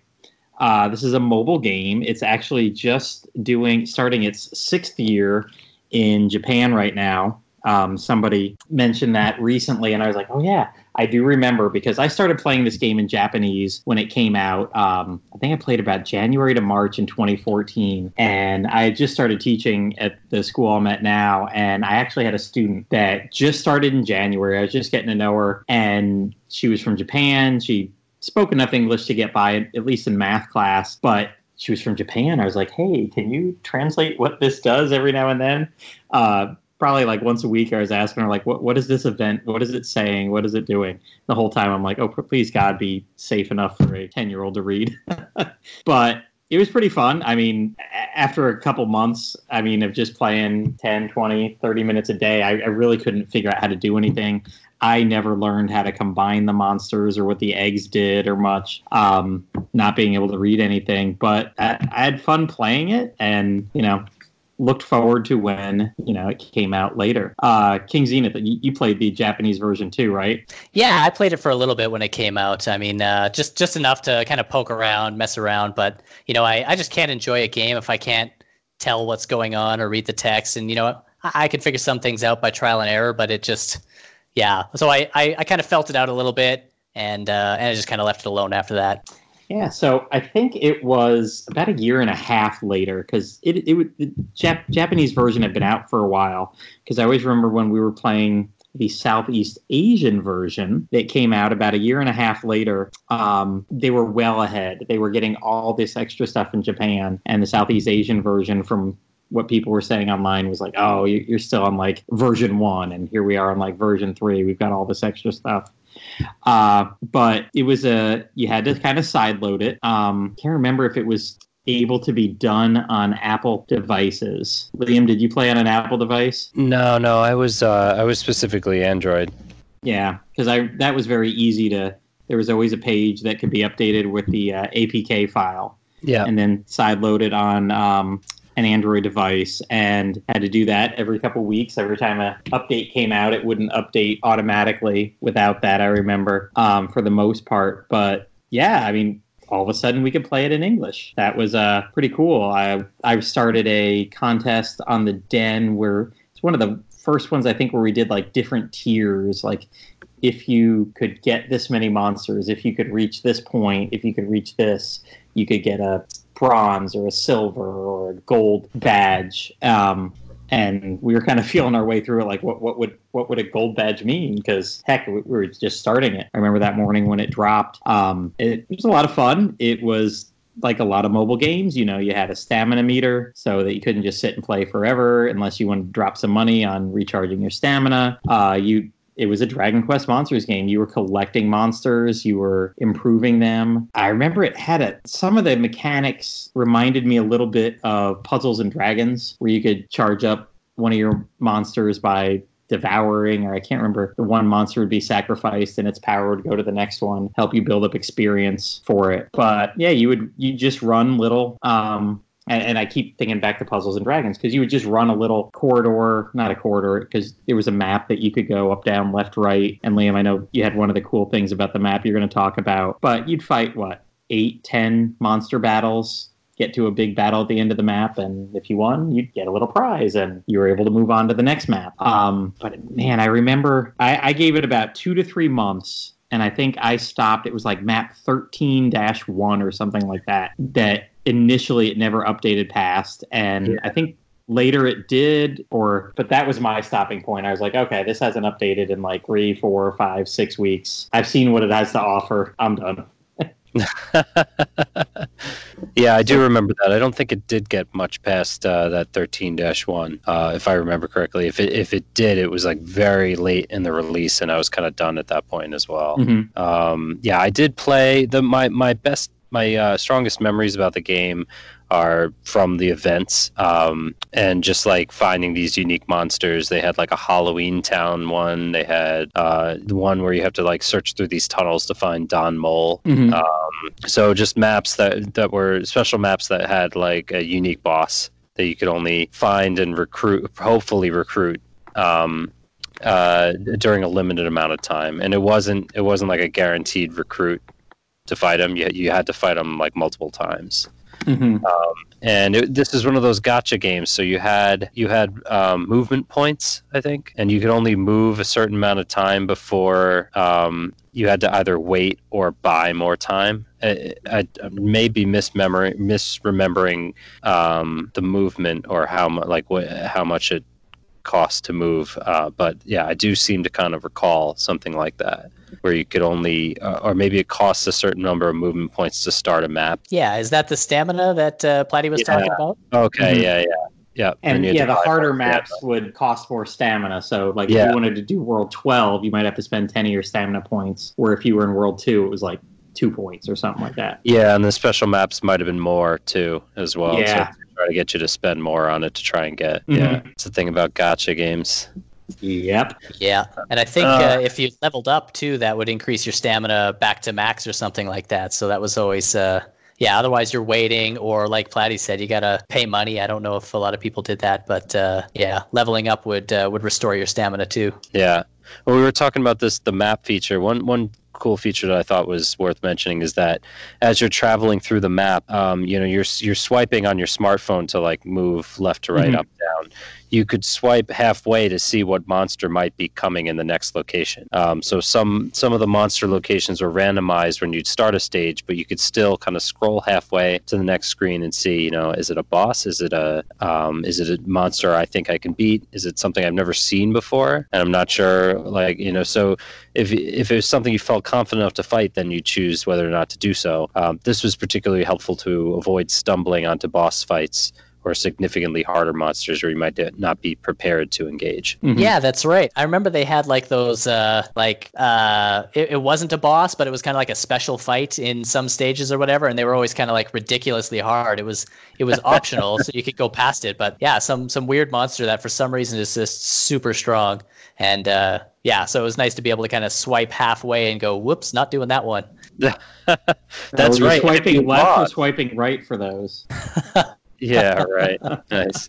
If you if you lost the fight, you lose that stamina that you just spent on the map. So you have yeah, to. Yeah, you were kicked out of the map. So yeah, you're kicked out of the map, and you lose. You just lost that stamina, so you have to either wait wait like an hour to gain like one stamina or something like that. So just like wait a day basically. And when it's when it's like special maps, you don't have that time, so that they they're trying to goad you into spending more money to get that stamina back to fight these like ridiculously hard special map bosses. Mm-hmm. Mm-hmm. Yeah, it's funny you called it a, a gotcha game, right? Like that's a that's a term. Like, is it a Japanese term? Um, it might, I might be pronouncing it wrong, but I always kind of feel it sounds like you know, it, it's like you know, gotcha money. Exactly. That's exactly what I I pronounce it the same way as you do, and yeah. I always think about it that way. I'm like, yeah, you got me all right. Right. Like, yeah.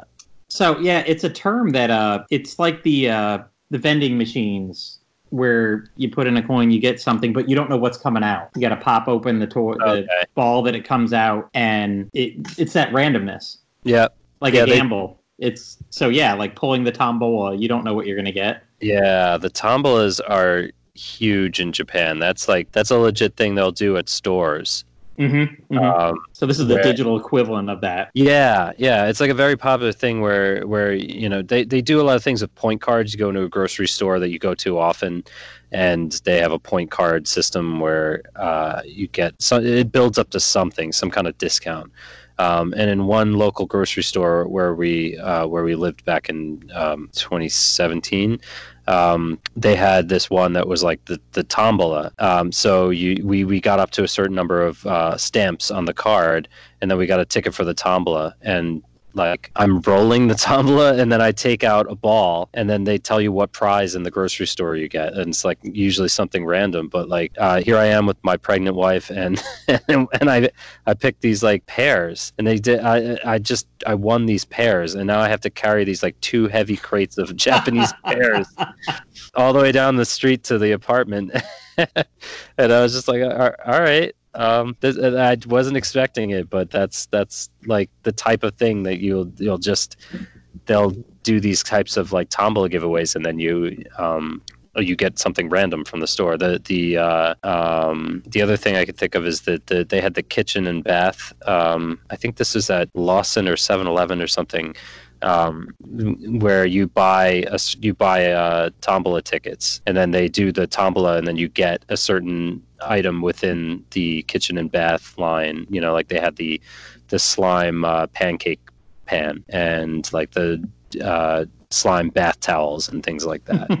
uh, all of that was tombola based. So you buy these tickets, and then you, what what you get out of it is going to be completely random. hmm So yeah, they love they love the tombola there over there, and that started in tombola started right. In, was that in uh, Dragon Warrior two? Two. Yeah. I remember had those tickets. Yeah. Yeah. That was that was a tough one too. You had to kind of match it up. It was more like a um, slot machine type thing. hmm hmm So, uh, oh, you were gonna uh, mention the scrapyard. That was one of the special boards, right, Liam? On uh, what is it? On Super Light here. Yeah, I, did- I do I do vaguely remember this where you get like a you get a lot of metal monsters on it. hmm And it didn't pop up all the time, but maybe like one day every other week or something like that. Yeah, I can't remember. Yeah, I think it was like once a week, like on yeah, yeah. honestly, yeah, I think it was like once a week or something. The scrapyard would open up and and uh, yeah, then you just you know save up all your stamina and run it as many times as you can. Try to restore your stamina. You know, if you're if you're collecting metal monsters, then you might level up uh, a little bit, and so you'll restore your stamina a little bit. You try to see how many times you can run it. Um, I remember, you know, after a while, so there's three levels of the scrapyard, right? There's like the easy, Mhm. medium, and hard, and uh, yeah, if you start running the hard scrapyard, you can get like uh, a couple Metal King slimes and like six metal slimes all in one run. Um, yeah, it was a definitely a good way. Oh, you would get the yeah, that was it. Once a week, you'd get the key to the scrapyard. It was a That's scrapyard it. key. hmm Yeah. Oh yeah, I do remember that. I remember always trying to get my experience near to a level up when that would happen. Like, because it was always, yeah, it happened on like a certain day or something like that. Say it was Wednesday. And Oh, I'd always make sure, like Tuesday or whatever, like, hey, I need to make sure I have my experience near the next level, not quite there, because I don't want to level up the first time I run it. But I do want to level up during this. So reset my stamina, I can do it again. Nice. Yeah, I remember that. I remember that logic too. Uh, which again, the higher level you got, the harder it was to do. Oh yeah, something like that. Higher scrapyard one was something like forty-five stamina. Maybe the early one was only five, and then twenty, and then but it it grew right. They had, astronomically. they had an easy, medium, and hard, and then like a Mhm. super hard, and the difficulty spikes between each were pretty pretty hefty. Well, yeah, it was like metal slime to um, what, like liquid metal platinum- slime to like king metal slime. Yeah, yeah, you were you were definitely taking on a uh, higher class of monster there. Yeah. Yeah, and I seem to remember too uh, composing like you know you'd have multiple teams, and I had like a scrapyard team. Like if I'm raiding the scrapyard, these are the guys I bring because they can Nice. kill metal guys. Uh, you Yeah. know. Did Mhm. uh, did uh, did anyone spend real money in the game? Now this is one I think you guys both did, but I tried. I tried. I tried. I tried. Nothing I did would get them to take my money.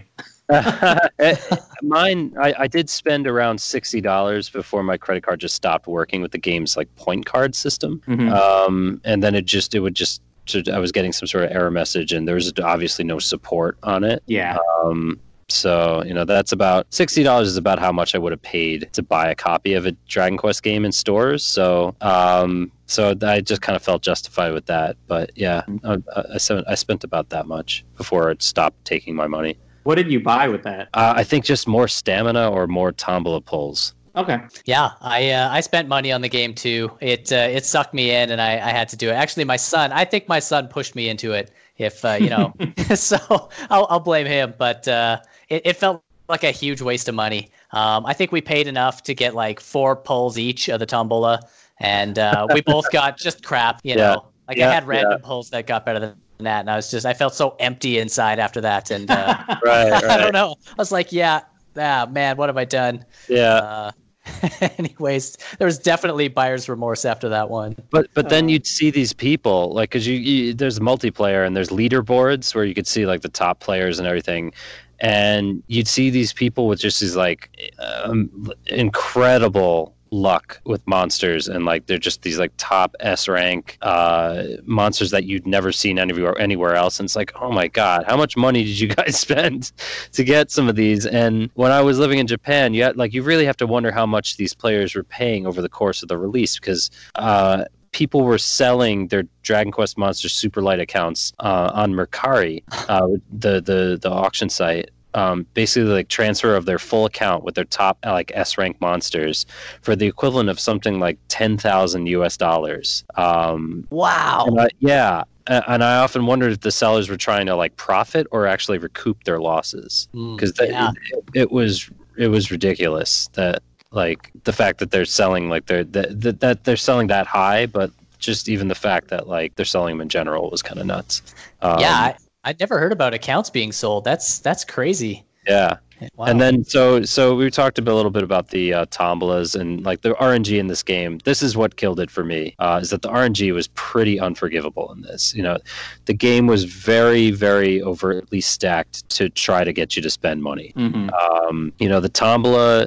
the, the basically the, the you roll the tombola using uh, certain i don't know if it, it wasn't stamina it was probably some other in-game currency or something It was. It was like oh, you know, coins or something. yeah It yeah was gems. Yeah. Gems. Yeah. Gems. gems that's right Ugh, i'm just having flashbacks now uh, stress flashbacks from the from the rng um, so yeah so you have you get you had the tombola i think the super tombola which had better monsters but probably just as bad results and then the like special tombola which i think you had to actually spend money to use.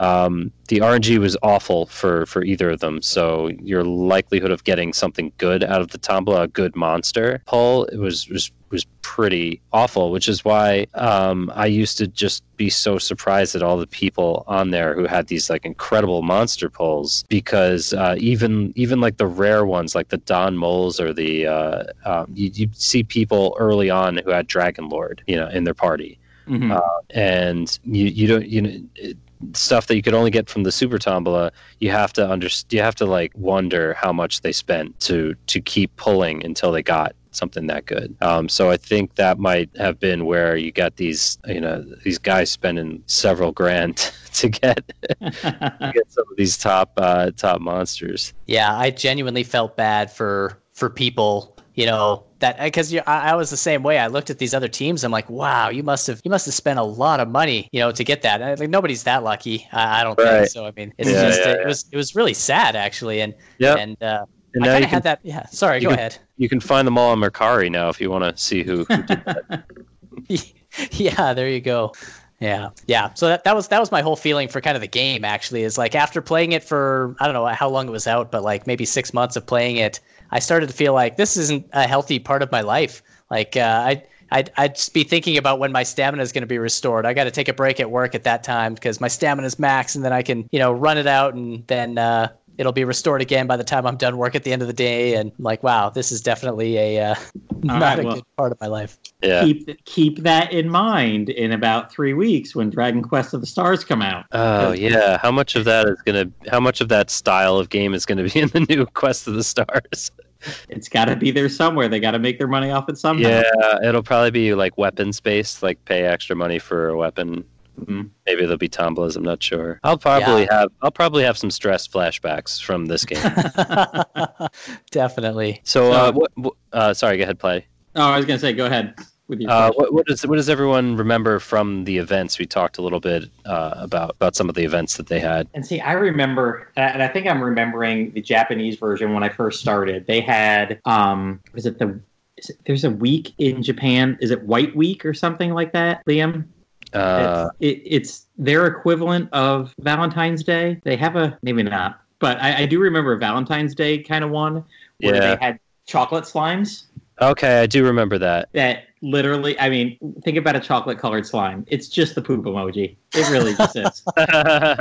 but I do I do remember because for us it came out in like August, September, October, and I think there was the Halloween one. I think they had jack o' lantern slimes, um, winter themed stuff like snowmen, candy cane slimes, stuff like that. Um, I, I just remember there were a lot of different slimes or different monsters themed to like the season or the holiday would be more prevalent. They'd have special maps that you could run, or maybe they just appeared on the regular maps more often. But yeah, they they had different monsters that rotated in and out. Yeah, the Yeah. worst was if you just didn't have enough stamina or whatever coins to get that one rare monster, and it was like a holiday themed one, and you can't get it again for potentially another year. Mm.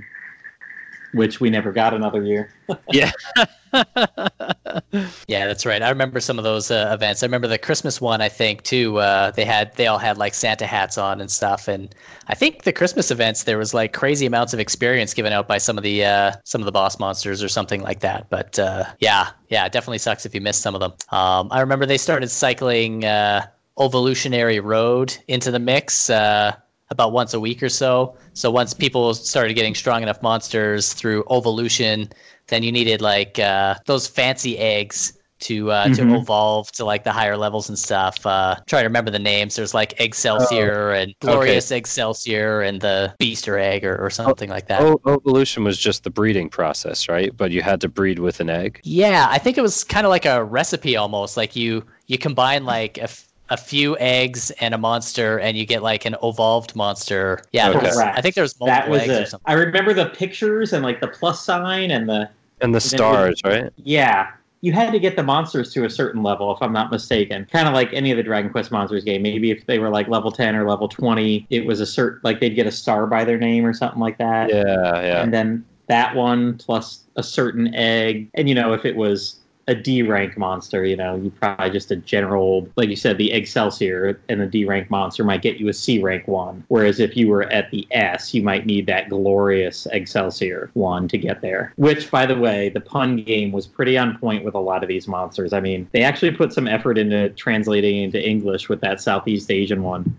Yeah, I wonder who did the translation for that. Do you? Does anybody know? No idea.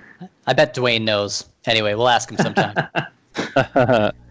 um, I, I remember I mentioned the Don Mole event. Um, they had some Halloween ones where it was like the maps were kind of haunted forests and uh, kind of like a haunted houses uh, scattered throughout um, with Halloween themed monsters. And the Christmas event you mentioned with snow related monsters. Um, yeah, the special bosses were definitely hard to recruit, and you had to play through so many times for that recruitment chance. But uh, Yeah, Yeah. that's right. That was uh, it was pretty unforgiving for sure. Yeah, and I remember there was that. Uh, yeah, I guess we were talking about that la- that last level that they opened up, right? There was uh, that one time. I think they opened it up the the very last level for, uh, or at least the last level we got for just a short time. Maybe it was a couple days or just a single day, and then there was that glitch. Um, uh, that people discovered, and it was allowing you to you could just keep running the level over and over again, and you get a crazy amount of gems. Um, you just keep repeating the process, and uh, yeah. So the game game developers finally realized, oh crap, we've got a hole, we got a patch here, and they shut it down. They removed the level, and then they put out a notice uh, that said, hey, anybody who abused this glitch and uh, uh, you know profited off of it, you're gonna lose all your gems, and also you're gonna lose anything you got out of the tombola that you spent those dirty gems on. I guess. it's like the Monster Casino. Was it? Yeah. Did they just roll back those accounts like 24 hours or something like that? That this sounds familiar. Yeah, I think they did, and I think there was a couple people who got like genuinely screwed that way because you know they they didn't realize that they were activating the glitch. They only did it once, and then they didn't spend those gems in something, or, or I, I Mhm. can't recall how it happened. But um, yeah, and those people lost whatever they got in their tombola poll, even though they weren't trying to be. Uh, anyway, yeah, yeah. But I guess they. Uh, yeah, they, they also they put out a notice the next day or something and said, hey, if you if you were one of the honest people who played this level, didn't abuse that glitch, um, here's ten thousand gems for you, which I think was a it was a huge amount of gems. It was enough Yeah. for like four super tombola poles. Um, so yeah, I, I, I didn't hear about the glitch. I, I might have tried to exploit it if I'd heard about it in time, but I, I didn't. so I got lucky, Yeah. and uh, yeah, that's how I got my sorrow. I guess who stayed with me Oh, for the rest of the game. Yeah, I, I totally forgot about that until you mentioned it. I, you know, I, I, I was late to pick up on the glitch, so um, you know, I neither benefit nor I, I wasn't penalized anyway. I, I did get the 10k gems for being completely ignorant of the glitch, but I, I, I think the first I actually heard of it was when they were saying like, "Here's 10,000 gems." I was like, "What the hell is this for? What's going on?" Yeah. I, you know what? And I might have been done by that time. I remember hearing about. it. I remember people posting about it on the den, but I think I might have pieced out with the game by that time. So, darn, should have stuck around. Although I, w- I would have abused it. I, I mean, who who am I kidding? You know, Yeah. that's just. I, I if I see that exploit or somebody mentions it, I'm gonna do it. What's the harm? so, uh, before we wrap up Superlight, anything else that you guys want to say about this? Anything else? Uh, maybe lessons to be learned for Dragon Quest of the Stars coming up in a few weeks. Um, just be careful what you spend on it. You know, um, these games have a way of just pulling money out of you uh, because you want to keep playing, and there's this uh, competitive. You know, it, I, I haven't played Quest of the Stars, the Japanese version, so I don't know if there's any kind of player versus player stuff. There was in Super Light, and I had Mm-hmm. I had a lot of fun with it, but it was also very frustrating because uh, a lot of the people I would play would just wipe the floor with me. I think I only won maybe like one battle out of like twenty that I played PvP. I played uh, I played Pendy actually, and he would routinely wipe the floor with me. His bosses are like way way better than than my bet my A team. But uh, but yeah, there was this one time that I, I think I must have played like a noob, and I actually won, and I was like, oh my god. I must now quit. I've won one. but uh, yeah, the, the, it, getting back to like like the spending of money, if there is anything like that, uh, just be careful. You don't want to be one of those people who's like spending all the money you could be used like saving for stuff like life. Uh, um, it's great to support the game. I would just say if you're going to do that, uh, put a limit on what you want to spend, so you're not you know having to sell your account later. Yeah, I think that's wise advice. I mean, I, I had a lot of fun with this game. Uh, I had some good memories, um, but uh, I was definitely glad when it ended, um, just because I could, you know, I just didn't have to play it anymore. And, and it, it's it's a really weird game that just kind of grabs you, I guess. Uh, so I, I was glad when it was done, but it's also sad because you know if we want to go back and play it again, I guess we could jump try to jump into the Japanese version, but you know we can't really just can't play it anymore, and it's always frustrating when there's kind of a a Dragon Quest thing in history that just gets lost to the ethereal mists of time because uh, you know it was online only or something like this that goes away. Um, Mhm. Yeah. Anyway. Yeah, and I remember this. I, one of the fond memories I have of this is this is the first game that my oldest son played because he would have been around two when it came out. He would just turn two, and so he would like sit on my lap on the couch. And for the most part, I think you couldn't s- select commands in battle, could you? You could give tactics, but not specific commands, or You could give commands. Yeah. You, one of the tactics was uh, you know do do what you're told or whatever that's called. All right. Yeah. wasn't I- wasn't the battle like you're tapping? Yeah, and that's the thing. Yeah, oh, that's right. You could tap the monster you wanted to attack if you weren't Yeah. going to use your spells. And spells you always wanted to save for the bosses at the end. So yeah, if I was in an area I knew that we could get through, I'd have my two-year-old. I'm just like, just click on the guy you want him to attack. Just click. So at age two, he could sit there and play, and you know he wouldn't have to hold a controller. He didn't have to, you know, select a monster from a lineup. He was just tapping along. So yeah, for a couple months, he would have fun just doing that. That that's where he learned about slimes and stuff. So that, that's one of the good memories I got from that game. And Yeah. unlike you two, I didn't spend a penny on it.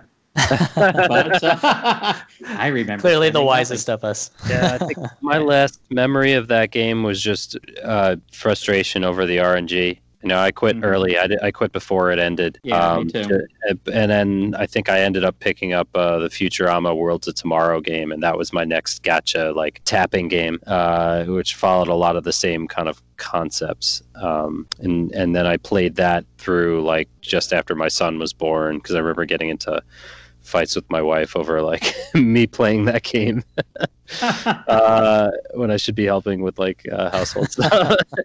but uh, but yeah, then that game went through some upgrades and they upgraded the battle system and made it way more complicated and unne- unnecessarily so. So I ended up quitting that one too. All right. Well, that's enough about Super Light. Uh, gave a super quick overview of that. Um, the next game, a little less obscure, um, but definitely another one off in the uh, Dragon Quest community and one that you can't really easily get around to playing now days, But uh, Dragon Quest Swords. This came out for the Nintendo Wii, and if you want to hear about a recent playthrough of it and get more in depth with the story and everything, uh, our friends over at DQFM podcast, they just played this game. I want to say uh, October, November, and they played the entire game on one visit together in the fall. Uh, the guys live a couple states apart, but see each other a few times a year. And when they got together, they played the game over an entire weekend. They didn't quite beat it at that time, but uh, hearing about them and talking about dad bods and getting in shape to play it, I, I know both of them talked about how their shoulder hurt, and they were just like, "No, I don't want to play anymore." But we've only got two more hours. We got to keep going.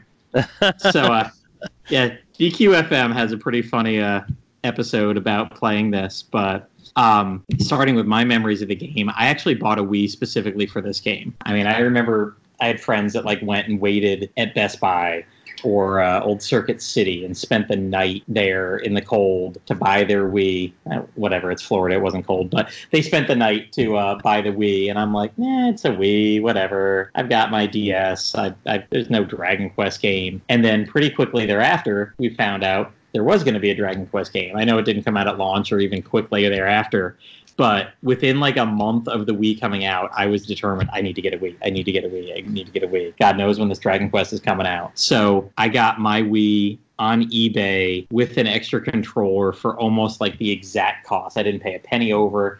It was something that I just happened to be on. It was listed for five minutes, and I was like, boom, buy it now. Someone had bought the Wii and was like, screw this. I don't want to swing this around for the Wii Sports.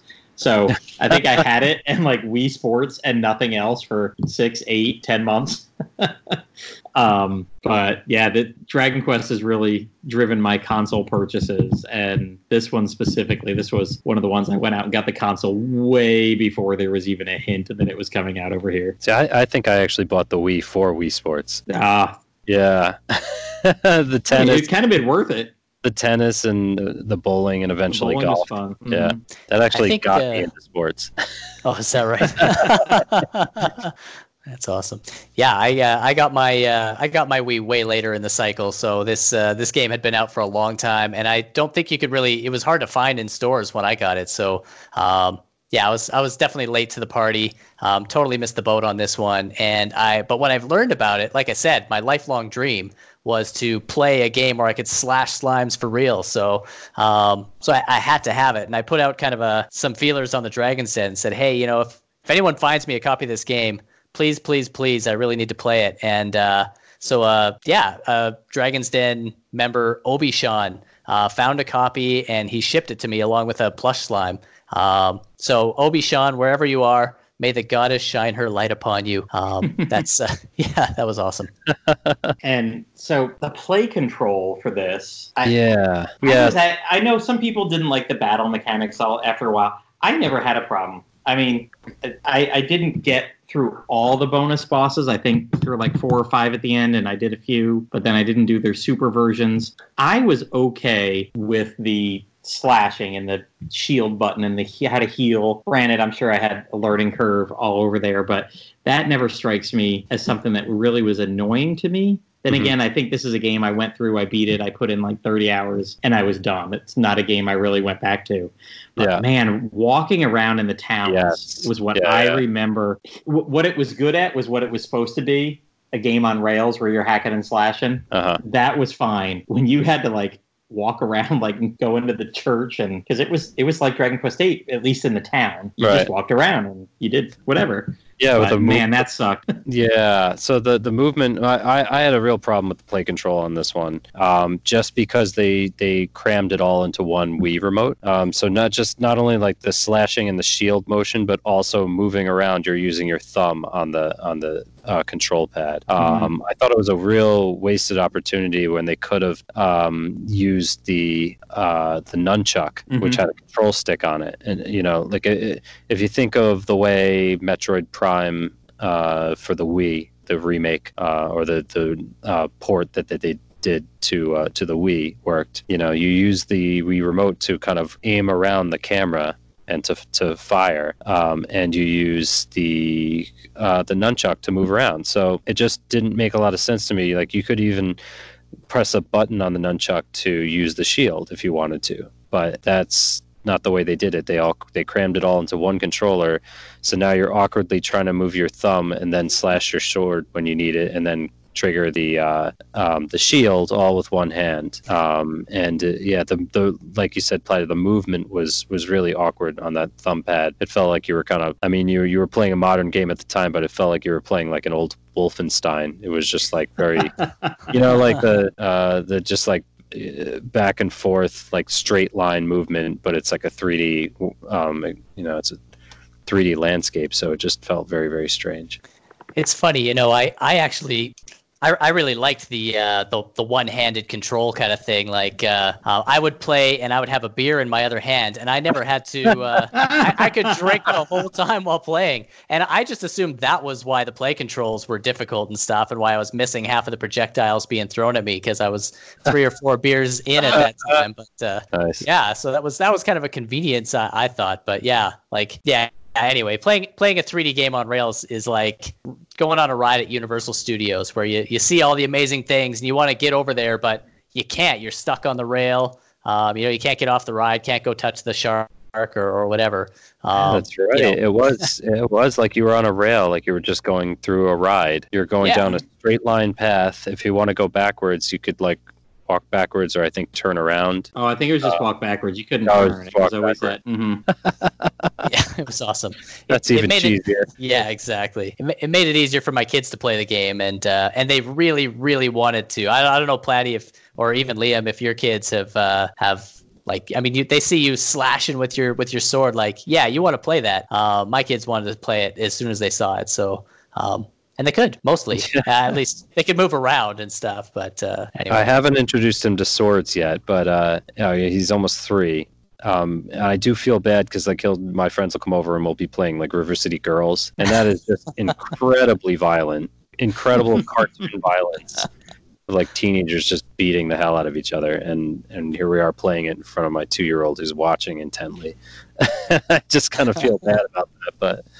Uh, yeah, I, I, I do want to replay this game because I, I I never actually finished this one. Uh, so yeah, I do I do want to uh, go back to it at some point. And like Platty said, my Wii is not hooked up, but I do have it here, so uh, sometime soon. yeah, I you gave my definitely should. Wii to my sister, gosh, two years ago without even putting this in and showing the kids. So I got to ask her. They just got a Switch, so maybe they are done with the Wii. I know that was their only console. They're not very big gamers.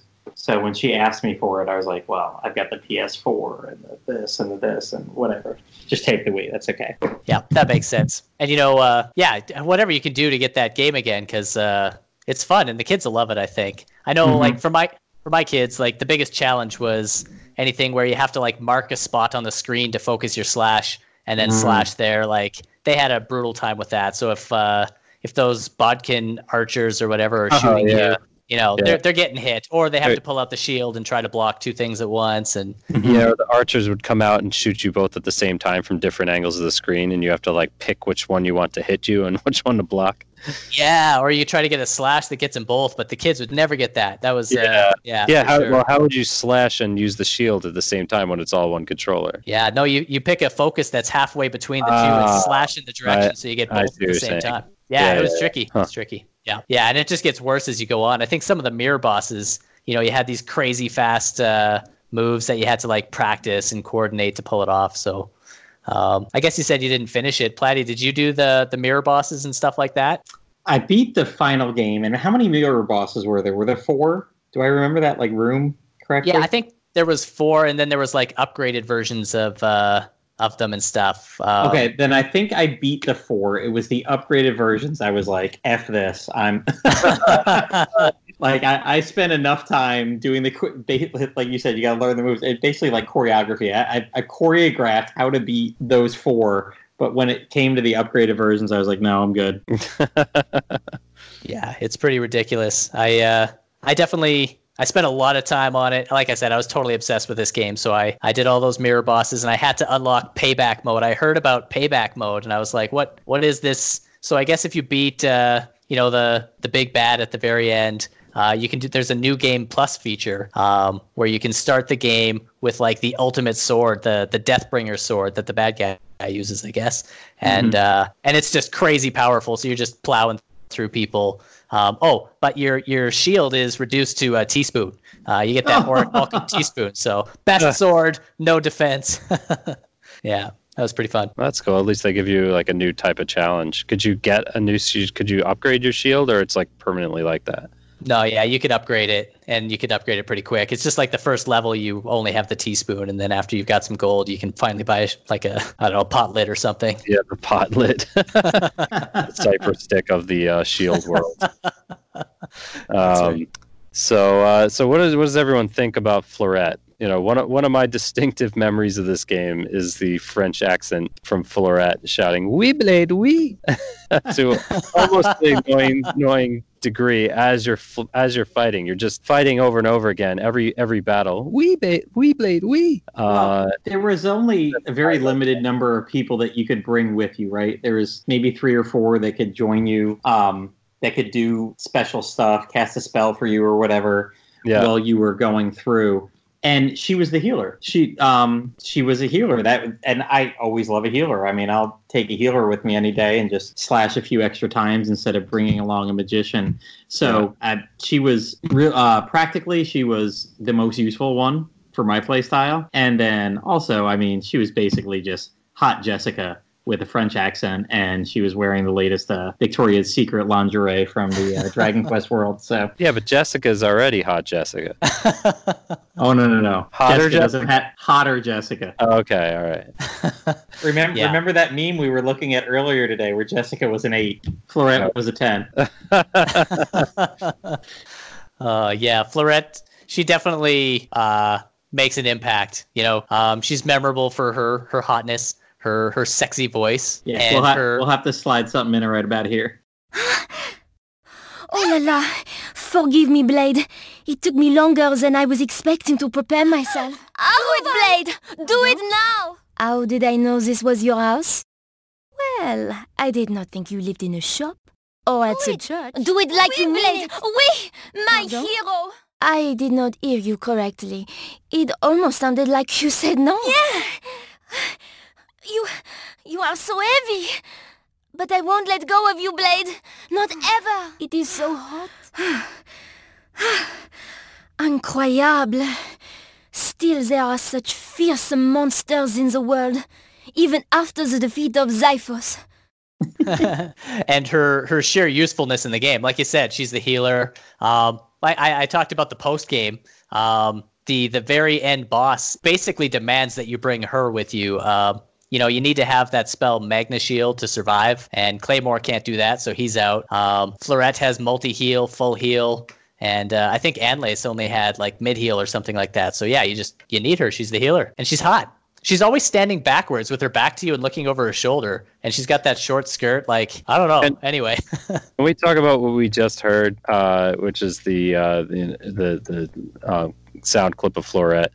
Uh, know, because she it does sound a little pornographic, a little bit like so. Some of the sound clips start with her just out of breath, and and it's it just was definitely done on purpose. Those things I- didn't just I- accidentally. I'd have to like that. imagine. I'd have to imagine the voice actress like in the studio, like, what kind of game is this again? What What are you having me read here? yeah, It's a kid's game. The double entendres. Yeah, Uh, I remember uh, I went through an exercise of pulling a bunch of the resources out of this game, including the sounds. And so back when you know, obviously I didn't have a good work ethic when I was younger. Um, so I was doing this kind of stuff at work, and I I pulled all the sound files out, including her voice, and uh, yeah, I started playing them back to see if you know what what is this. I wanted to name the files and sort them and stuff, and um, yeah, I played the Fleurette ones, and like you said, it's it's pornographic. I had my sound up. People are looking. uh, yeah, I don't, really don't have any explanation for that. so anyway, it's uh, yeah. so this um, was actually a. So you mentioned the voice actress. This was Jo Wyatt. She's credited in like ninety-seven different things here. Um, uh, we'll have to link this to her. She's oh my gosh, she's one of the Octonauts. That that really makes me. that's one of my that's one of my kids' favorite TV shows. Uh, oh, wow, boy. which one? She's a Tweak. and and she was on 122 episodes as Tweak. So she's done Horizon Zero Dawn, Star Wars: Old Republic. My goodness, she's got a lot of different Mass Effect 3. Wait, oh my gosh. Isn't the TV series Olivia about a pig? Yes, she was Olivia the pig. Wow, that's amazing. she was in Nino Cooney, Bob the Builder. Oh my gosh, she so she's done a lot. She's Bob the Builder? She was not Bob the Builder, no. Surprise. Scratch. That scarecrow thing. yeah. I don't know who Scratch was, and we didn't get into Bob the Builder with my kids, but oh this is pretty funny. Yeah, she's done a lot. Heck, that was way early. You know, she got her pornographic start, and then, uh, like many young female actresses. Yeah, she got the Bob the Builder gig right after uh, Dragon Quest Swords.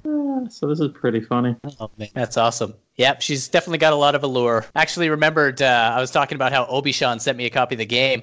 Uh, one of the things he wanted in exchange for that was that I would rip some Fleurette graphics from the game and send them to him.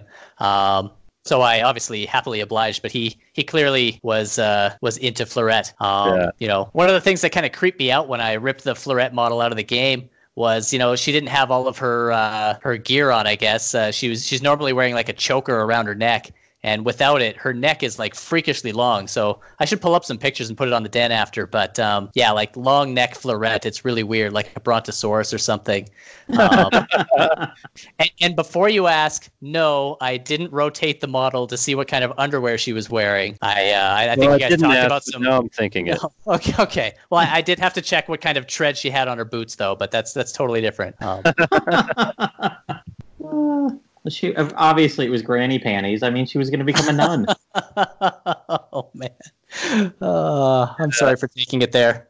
Um, speaking of cosplay, though, she was uh, she was a character in in uh, Dragon Quest Nine. She was one of the special guests that you get from like the DLC. Oh, uh, so she shows up in the Quester's Rest in the in the Stornway Inn uh, elevator, and you can go and bring your party and get get uh, clothing from her as gifts. She doesn't take it off. She is spare.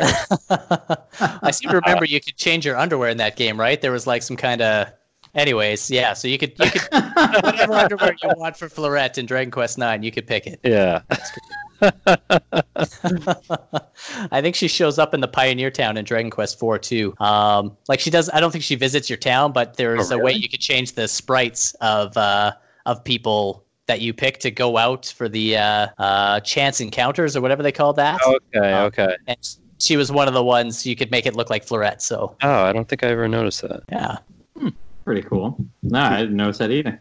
So we had uh, put some stuff that we were gonna on the den. Obviously, we talk about the show a little bit before we do it. We always kind of talk about the games. Don't tell everybody who our secret guest is going to be.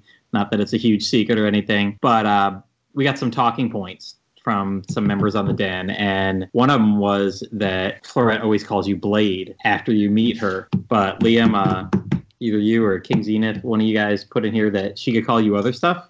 I, I had thought that, um, but I, I, I, wasn't I wasn't sure about that because I, I again have not played this game in a long time. Um, I thought there was a possibility that they that that other names were possible. Does that ring a bell at all, King Zenith? Or but I only yeah. chose Blade because I thought it was the best one. Right. Yeah, I think most people do that, and Blade is the coolest one for sure. But yeah, she gives you a choice. Uh, I actually noticed this again when I was ripping the sound graphics out of the game because the voice actor, uh, whatever her name was, um, she had to record the lines over and over for each of these different people. So you know, wow, uh, yeah. So, so uh, there's like a wee hacker wee out yeah, there. yeah, we rusty, wee rusty wee. Yeah, exactly. So yeah the other names she could call you, yeah, she you could if you didn't say if you said Blade's no good, she you know she kind of puts up a bit of a fuss and says, okay, fine. Well, what about Hacker? What about Rusty? Uh, I think she also another one was Chevalier or, or something like that. Uh, Chopper or Mon Ami. Um, I think those were the all the options. So yeah, five or so there. Huh. Yeah, it's kind of like naming the Saber Cub in Dragon Quest Five, right? So if you don't pick uh, Saber,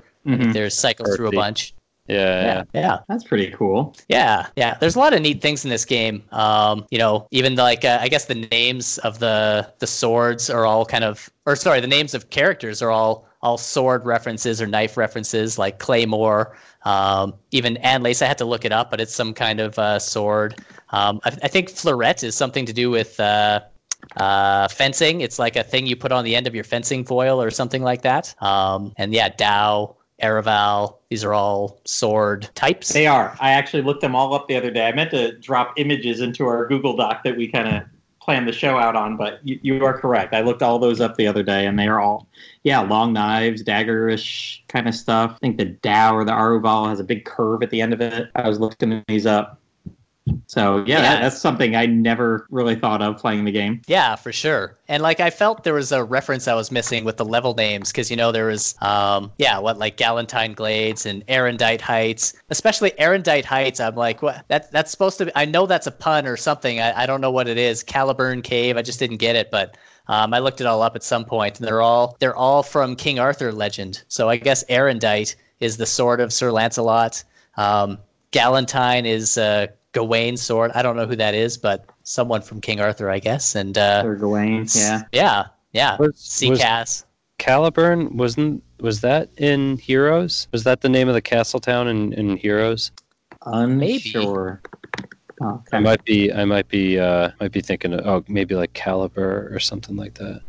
Could be. It's my one of my deepest shames that I haven't played that game yet. So uh, yeah, my memory's escaping me. Uh, I just it's I haven't played that game in a while either. No, it doesn't. It's not popping up on the wiki that way. I mean, Caliburn Caves is Uh, in the uh, Dragon Quest swords. It, it might be Yeah, something Okay. similar. Yeah. Just sounds just sounds similar. right. And then there was the the mirror gimmick for for naming things. Uh, everything was like backwards. I think there's the the Roram mask is just like the word mirror backwards. um, yeah, and monster names. There was Salta, which is Atlas backwards. Um, Durgib was Big Red, and uh, one of the swords I think was called the Red Nisadner or something like that, which is backwards is Rend Asunder. Um, so yeah. Anyway, that that was kind of an annoying thing, but they sprinkled that throughout the whole game. Huh. And then there's the pink masked shop owner guy. oh, always love some pink mask guys. Oh, you talk about the bull, the bull-headed. Yeah, Yeah. tuffy guy. Oh, yeah, Uh, when the pink mask, it reminds me of Dave from uh, from Eleven. hmm Yeah, for sure. He had some interesting lines. Or I, it is a he, I think. Yeah, sure it is. Um, you know, so. how how hard would you like it, love? Um, you know, come and play with me again, or I'll rip your bloody arms off. Or, anyways, Um, yeah, the, the the music in this game too is uh, we talked a, a little bit oh, a couple of podcasts ago. Uh, the it's uh, Manami Matsumae who w- did the music for like the original uh, Mega Man and some of Mega Man Two, I think. Um, and uh, so it, she did some arrangement of some of Koichi Sugiyama's music, and then some of it was just her own, but it sounded like that kind of style. So it's uh, it's really cool. I uh, I was uh, talking to Mishi at one time at a, con- a convention. We were talking about about uh, Matsumae's work on this game, and uh, and we both agreed that it was like the, the she would be an awesome replacement if like you know Sugiyama retires or, or anything happens you know like uh, and they need to pass the torch. Um, I don't know if that's already like in the works to somebody but uh, but uh, Manami Matsumae did an amazing job on the music for this game. I thought that was worth mentioning again. Yeah. I mean, at the time, since this was a console game, I probably had the music on for this. It's a lot of the mobile gaming. I, I'm doing something else at the same time. But I, until you mentioned it, I think it was with the episode with Dwayne or something like that. I never had any idea from my untrained ear that it was somebody different. I feel like I always kind of noticed a difference with the music. It, it, it did have kind of a different feel, I, I thought, but I, I liked it a lot. And I'd be curious to know if she's done any, uh, you know, any contributed any tracks or anything to any other Dragon Quest games. I can't remember if you mentioned that in the other podcast or not, but uh, yeah. um, I don't think so I think this might have been a one-off Ah, it's too bad. Wait a minute. Wait a minute. She's got she's got a bunch of other franchises under her belt though. But she did the music for Shovel Knight, which is like a very very Mega Man sounding uh, type uh, music to it. Mhm. Really really catchy kind of. Uh, Yeah, this is her only Dragon Quest one. Yeah. I mean, I wonder how old she is because it, she was doing what? 55. Oh, I mean, she was doing, uh, like you said, she did the music for the original Mega Man. So, I mean, that goes back a ways. Yep, she is 55. Skype was hiding that age under the uh, Skype thing. She was born on Christmas. Look at that. That'll win you a uh, trivia quest at some point. yeah, her solo album came out in Japan on the day of my wedding in Japan. Oh, look at that. A little personal trivia for myself.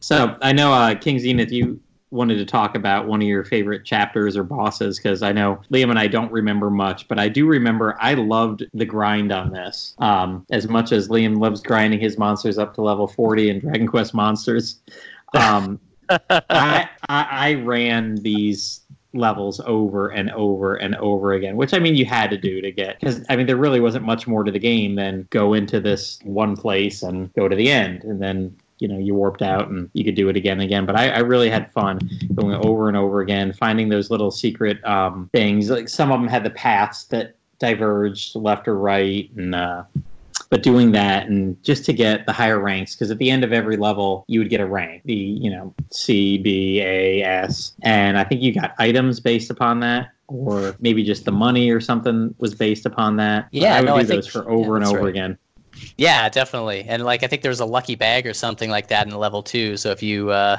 I don't know if that was just like the first time you completed or you had to go a certain path to find it, but uh, yeah. And I think your your rank determined what kind of how many and what type of alchemy ingredients you'd get, or uh, what do they call it, sword tempering ingredients.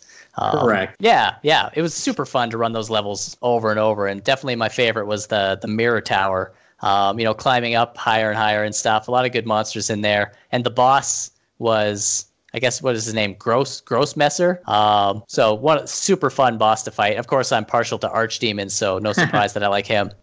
But yeah, he's got like a bunch of mini demons that like shoot at you and stuff and different spells. I don't know. He was just pretty fun. So, and uh, I think the weirdest chapter was that portal to the mirror world where like you're just kind of standing there and things fly at you and you try to hit them before they hit you. Um, so anyway, i remember that that was I was a little psychedelic talking about earthbound earlier you know that's right. It's weird after five beers too. So it's uh, oh that's pretty good that had the met they had the metal slimes in that one too didn't they that level yeah, but they were notoriously hard to hit. I found, but yeah, Yeah, you could remember grind that. on those. Yeah. Mhm. Yeah, I think one of the mirror bosses was a uh, a king, a metal king slime or whatever. So if you really wanted to grind uh, post game, like that was the way to go. Nice. So what what do you remember about the sword tempering? Because I remember you could do it, but I don't really remember specifics about it. I mean, I love doing it, trying to move down the chain, and I couldn't remember if you could get all of the swords at any one time, or was there a point where you kind of had to decide which way to go down the sword tree, or Yeah, like I think you start the game with like a rusty sword, or no, the rusty sword goes up to the metal king, but you know some some crappy sword. Uh, and then you, as you kind of go through, you you basically have to pick a path uh, and follow it. But um, later on in the game, if you've got some extra cash, you can buy one of those crappy swords again and go up a different path. So yeah, you can you can go down all three paths of the sword tempering tree if you want. Uh, and I think they end up with uh, the sword of kings at the end of one of them, uh, the Zenithian sword at another one, and the Dragovian sword for the third path. So yeah, you could end up with each of those three if you were so committed. And I think tempering down those different paths gave you different master strokes and stuff. So um, yeah, I guess it was kind of to your advantage to you know unlock more different master strokes. Um, yeah, the Zenithian sword was the one where uh, you could get the absolute zero master stroke, which was I don't know. Once you have that, that's like the only one you seem to need. It was uh, very overpowered or, or something like that. So it was uh, didn't really need the other paths. If you went Zenithian sword, you're pretty pretty well set. and then uh, Metal King sword, and there was a special sword that you could get the uh, Dragon Warrior sword, I guess, as well. I can't remember how to get that. And then they had that mirror sword that they kind of force upon you. There's that one spot in the game where if you don't switch to the crappy uh, mirror sword, then you can't uh, do the master stroke and make the fire thing happen to give you access to the one of the levels there. So um, yeah, I don't remember if you remember that, but yeah, I mean, I, this was something that you know. The more we talk about it now, I now I'm definitely going to have my sister at least bring the Wii. This summer. Our family gets together for a couple weeks over the summer, and oh, the grandkids, my parents' grandkids, my two kids, and my niece and nephew. This is something that I think would be interesting for a night at least to throw in there and try to uh, have the kids play a little bit just for fun. Was this the uh, the first Dragon Quest game to have that kind of tempering system that eventually would later go into like ten and eleven? Well, I mean, you had the alchemy before it, at least, because this Yeah. came out about three years after eight. Right. Yeah, eight would have been the first for alchemy, but um, is this like the kind of whole the idea of like the master stroke and the forge and everything, sword tempering? Was this the first to kind of have that? I wonder. I didn't see it before this game. Yeah, I can't even, Yeah. and I don't know about ten. So 10, 10 definitely has it because uh, the music, the same music that shows up in, in 11 for sword tempering shows up in 10. And I think Noaria mentioned on our podcast that they had that or some equivalent of like sword tempering mhm. or like weapon alchemy in the game. that's cool.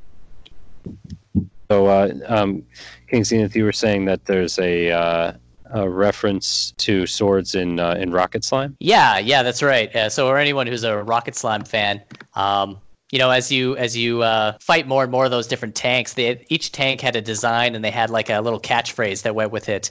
And one of them was uh, a DQ sword shout out. I think the tank was called DQ Swords. The revolution is coming. We, uh, and it was spelled like W E E. Um, yeah, so I, I love those. T- I don't know the different tank designs and everything. I think it was a lethal armor um, from the other Dragon Quest games. So love those tank names. They're all at the Dragon's Den. I think my favorite is like Fortnite, not too weak. Um, ah, classic. I liked Qu- uh, Chrono Twigger, Oh yeah. giant tree. Oh, that's good. So, uh, um, with swords being a really different idea for the series, what other kind of outside the box ideas would you like to see for a Dragon Quest experiment? Uh, would you like to see the Dragon Quest franchise experiment with? And this is pretty funny because of what we talked about earlier. And we set up these show notes about a week ago. And what do I type in a week ago? Strategy, tactical, RPG. And now what do we get with uh, DQ Tact on the uh, thing on the uh, mobile coming out in Japan? But um, there was some discussion on the Dragon's Den this week about why are they calling it DQ Tact? Why not DQ Tactics? Why not go give it the full name? I mean, come on. I'd still like to see a DQ Tactics with you know the um, make it like a Dragon Quest Heroes style game where you bring back a bunch of heroes from different games and have them be your strategy people. I have very rarely played strategy or tactical RPG games, but I would definitely give it a try for this. I mean, we had the old DSI was the DQ Wars game that came out years ago and Yeah, I remember that. I never got to play it, but it was kind of like it was kind of like Advance Wars, right? yeah, I mean it was you were on maybe like a six by six grid. It wasn't very big, and the and the battles lasted pretty quickly. And you know, you could pick a couple different monsters to go with you. I don't think there was more than a dozen monsters. I don't even think there was a dozen monsters total in the game. So it was like three dollars, five dollars, and you can still get it on the. Uh, I think even with the 3DS, you can buy it on the store. I was playing it recently on my 3DS, and recently, I think about a year ago, when um, one of the other podcasts brought it up, but. I think Puff Puff Hour brought it up, and I logged on, and I was able to get on my Nintendo account, and sure enough, re-download it on my thing. It was still there. Um, Oh, that's that's awesome. yeah, um, Yeah. It, it- at least a year ago. Did they as far put as- it back? Because I, I remember a bunch of years ago, like maybe f- f- uh, like four or five years ago, trying to like find it, like finding out about it late and trying to find it, and then it, I couldn't.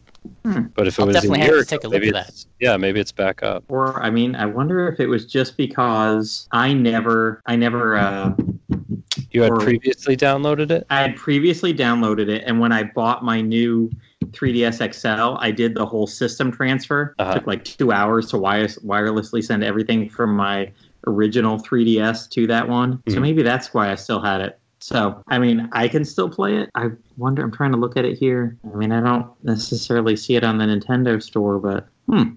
I'd have to charge my 3DS. It's been a while. That's a good question. The other thing I'd like to see, because there's been other series that have done this, kind of like a dungeon crawler, like the Etrian Odyssey. Uh, I, I think, and that could be a party-based game too, where you bring back some old Dragon Quest heroes for some uh, good old first-person dungeon crawling, going through a maze type thing.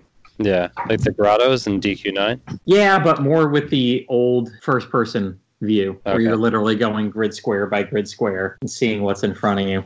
I think that'd be a I'm lot a of big fun. Etrian Odyssey fan, so Definitely give that a shot. I think uh, you know uh, another style of game. I don't think this would work for a mainline because uh, someone would be tarred and feathered if they did this. But like a action RPG, like uh, Secret of Mana or something like that. Uh, I think that would be a fun one. I would like to try as as a spin off or something like that. Would be kind of cool. Yeah, I'm, I'm really looking forward to that Trials of uh, Trials of Mana remake because I loved that game. I really played I played that fan translation for Seiken Densetsu 3 like so many times in college, like just over and over again.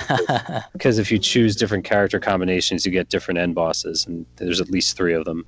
yeah, I seem to remember at least three as well. Yeah. Yeah, so, yeah, that's uh, that's that's a good idea. I'd love to see them do a Mana style game in the Dragon Quest series or uh, something to that effect. Yeah, I think it'd be fun. They've tried a lot. You know, it's it's amazing how many different kinds they've tried lately. But um, yeah, it's uh, it, I think just a few more different types would be kind of cool. So Yeah. give it a shot.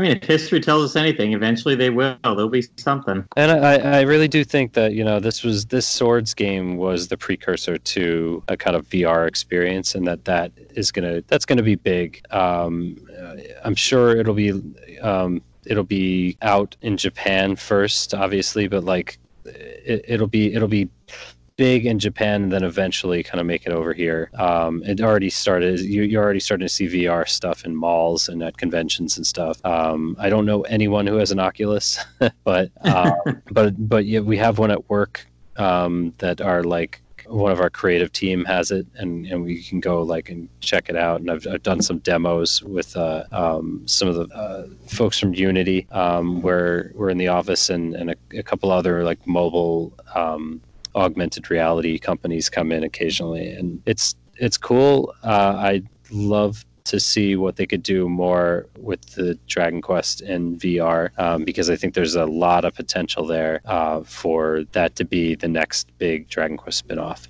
That would definitely be amazing. That's something I definitely would buy like an Oculus for. There Me too. go, I'd, I'd sell my firstborn. but oh, he's going to listen to this. I, my there second. it no, is on the podcast forever. But will he get two hours into the podcast and hear that? You're right. Yeah, he probably fell asleep after the first five minutes. You'll just skip ahead to the end. You're like, wait a minute, I've already heard the whole first hour. I know, I know my dad. All right. So, anything else we want to say about Dragon Quest Swords here? Any other memories of the game, or Um, I, I just like the Don't think voice so. acting. I like that that that all the bosses and stuff yell stuff at you while you're fighting them. Right. Yeah. I guess that reminds me of the the womanizing father. That was always something that stuck out to me. Uh, he's always at the pub, and you know, don't tell your mom about uh, about stuff. So yeah, that's uh, yeah, it was good voice acting for sure. Yeah, and at least with Fleurette, they got somebody who uh, actually made a career of this. So, at the time, even had a career about it. So, yeah, they didn't they didn't pull punches on that one, at least Hmm. in that department. Alrighty, so I guess we'll bring our Dragon Quest Swords discussion to an end, and that pretty much brings this episode of Slime Time to an end. We do want to thank King Zenith for joining us to talk about some of the more obscure DQ games. thanks so much, King Zenith. yeah. Thank you guys. Thanks for having me. Uh, you might have noticed that the only time we mention Patreon on our podcast is when we say we don't use Patreon. We're just longtime fans that want to speak out about the game series we know and love so much. If you do have some money, though, that you would like to donate, consider sliding on over to the Dragon's Den at www.woodus.com slash den and click on support the site. Woodus has owned and maintained the Dragon's Den for over 20 years, and I'm sure he would appreciate any donation, large or small. Um, or you can use his affiliate links he's got there for pretty much any Dragon Quest game from um, Dragon Quest 7 3DS through Dragon Quest 11S, um, all the ones in between, um, and hopefully a fraction of those sales will go to support the den. And if you're an advertiser and you're looking for a cool new podcast to spend lots of ad revenue on, reach out to us at slimetimepodcast at gmail.com. Oh man, the first email we get from you will be our first email we get from anyone. That's true. We will have to actually check that address just in case actually people do follow that and actually send us something. Um, so if you have any questions or comments for us, you can find us on Twitter at PlattyM3 or Riamu, at Riamu Celestrian, or hit us up both simultaneously at DQ Slime Time. Uh, King Zenith, is there any way that people can get a hold of you? Sure, yeah. I'm on Twitter uh, at King Zenith Den, uh, Gmail, King Zenith Den at gmail.com, and uh, YouTube as well, um, King Zenith Den, or right. at the Dragon's Den. Yes, of course. All of us you can find on the Dragon's Den. We do have a uh, thread that we start for every new show. Uh, so consider joining in those DQ discussions at the Dragon's Den forums. We're one of the few remaining uh, forums, any forums still around. Everybody's on Discord now. But you can find the Dragon's Den from the forums at the main page at www.woodus.com slash forums. Uh, I know I'm always posting there, keeping uh, people up to date on uh, what I'm playing and what's coming out. I Heck, that's how I found about DQ Tact the other day when it dropped. So thanks to everyone that made this podcast possible, like Brian, aka Woodus, for his support of the series over the past 20 years and this podcast, and for keeping the Dragon's Den's lights on. And thanks to Amanda Lepre and the Descendants of Erdrick for allowing us to use their music for our podcast. Descendants of Erdrick is a video game cover band from uh, Austin, Texas. If you like what you've heard, check them out. Their most recent album, Advent, um, at www.descendants descendantsoferdrick.com or on Twitter at D of Erdrick, or go see their band leader Amanda Lepre live on tour as a guitarist for Andrew WK. And of course, our thanks, as always, to Dwayne Bullock, our wonderful graphic artist and Dragon Quest fan, for making the awesome artwork cover for this podcast. Dwayne was on the original iteration of the Slime Time podcast and back on episode, I think it was two or three. You can check out more of his work at Dwayne Art on Instagram or his website at dwayneBullockArt.bigcartel.com. And if you're looking for more DQ podcasts, check out our earlier episodes on Dragon's Den, Anchor FM, iTunes, Spotify, YouTube YouTube, and more. Please also check out our fellow Dragon Quest podcasts available like Puff Puff Hour and Dragon Quest FM. Bye, everyone. DQ Slime Time, slamming off.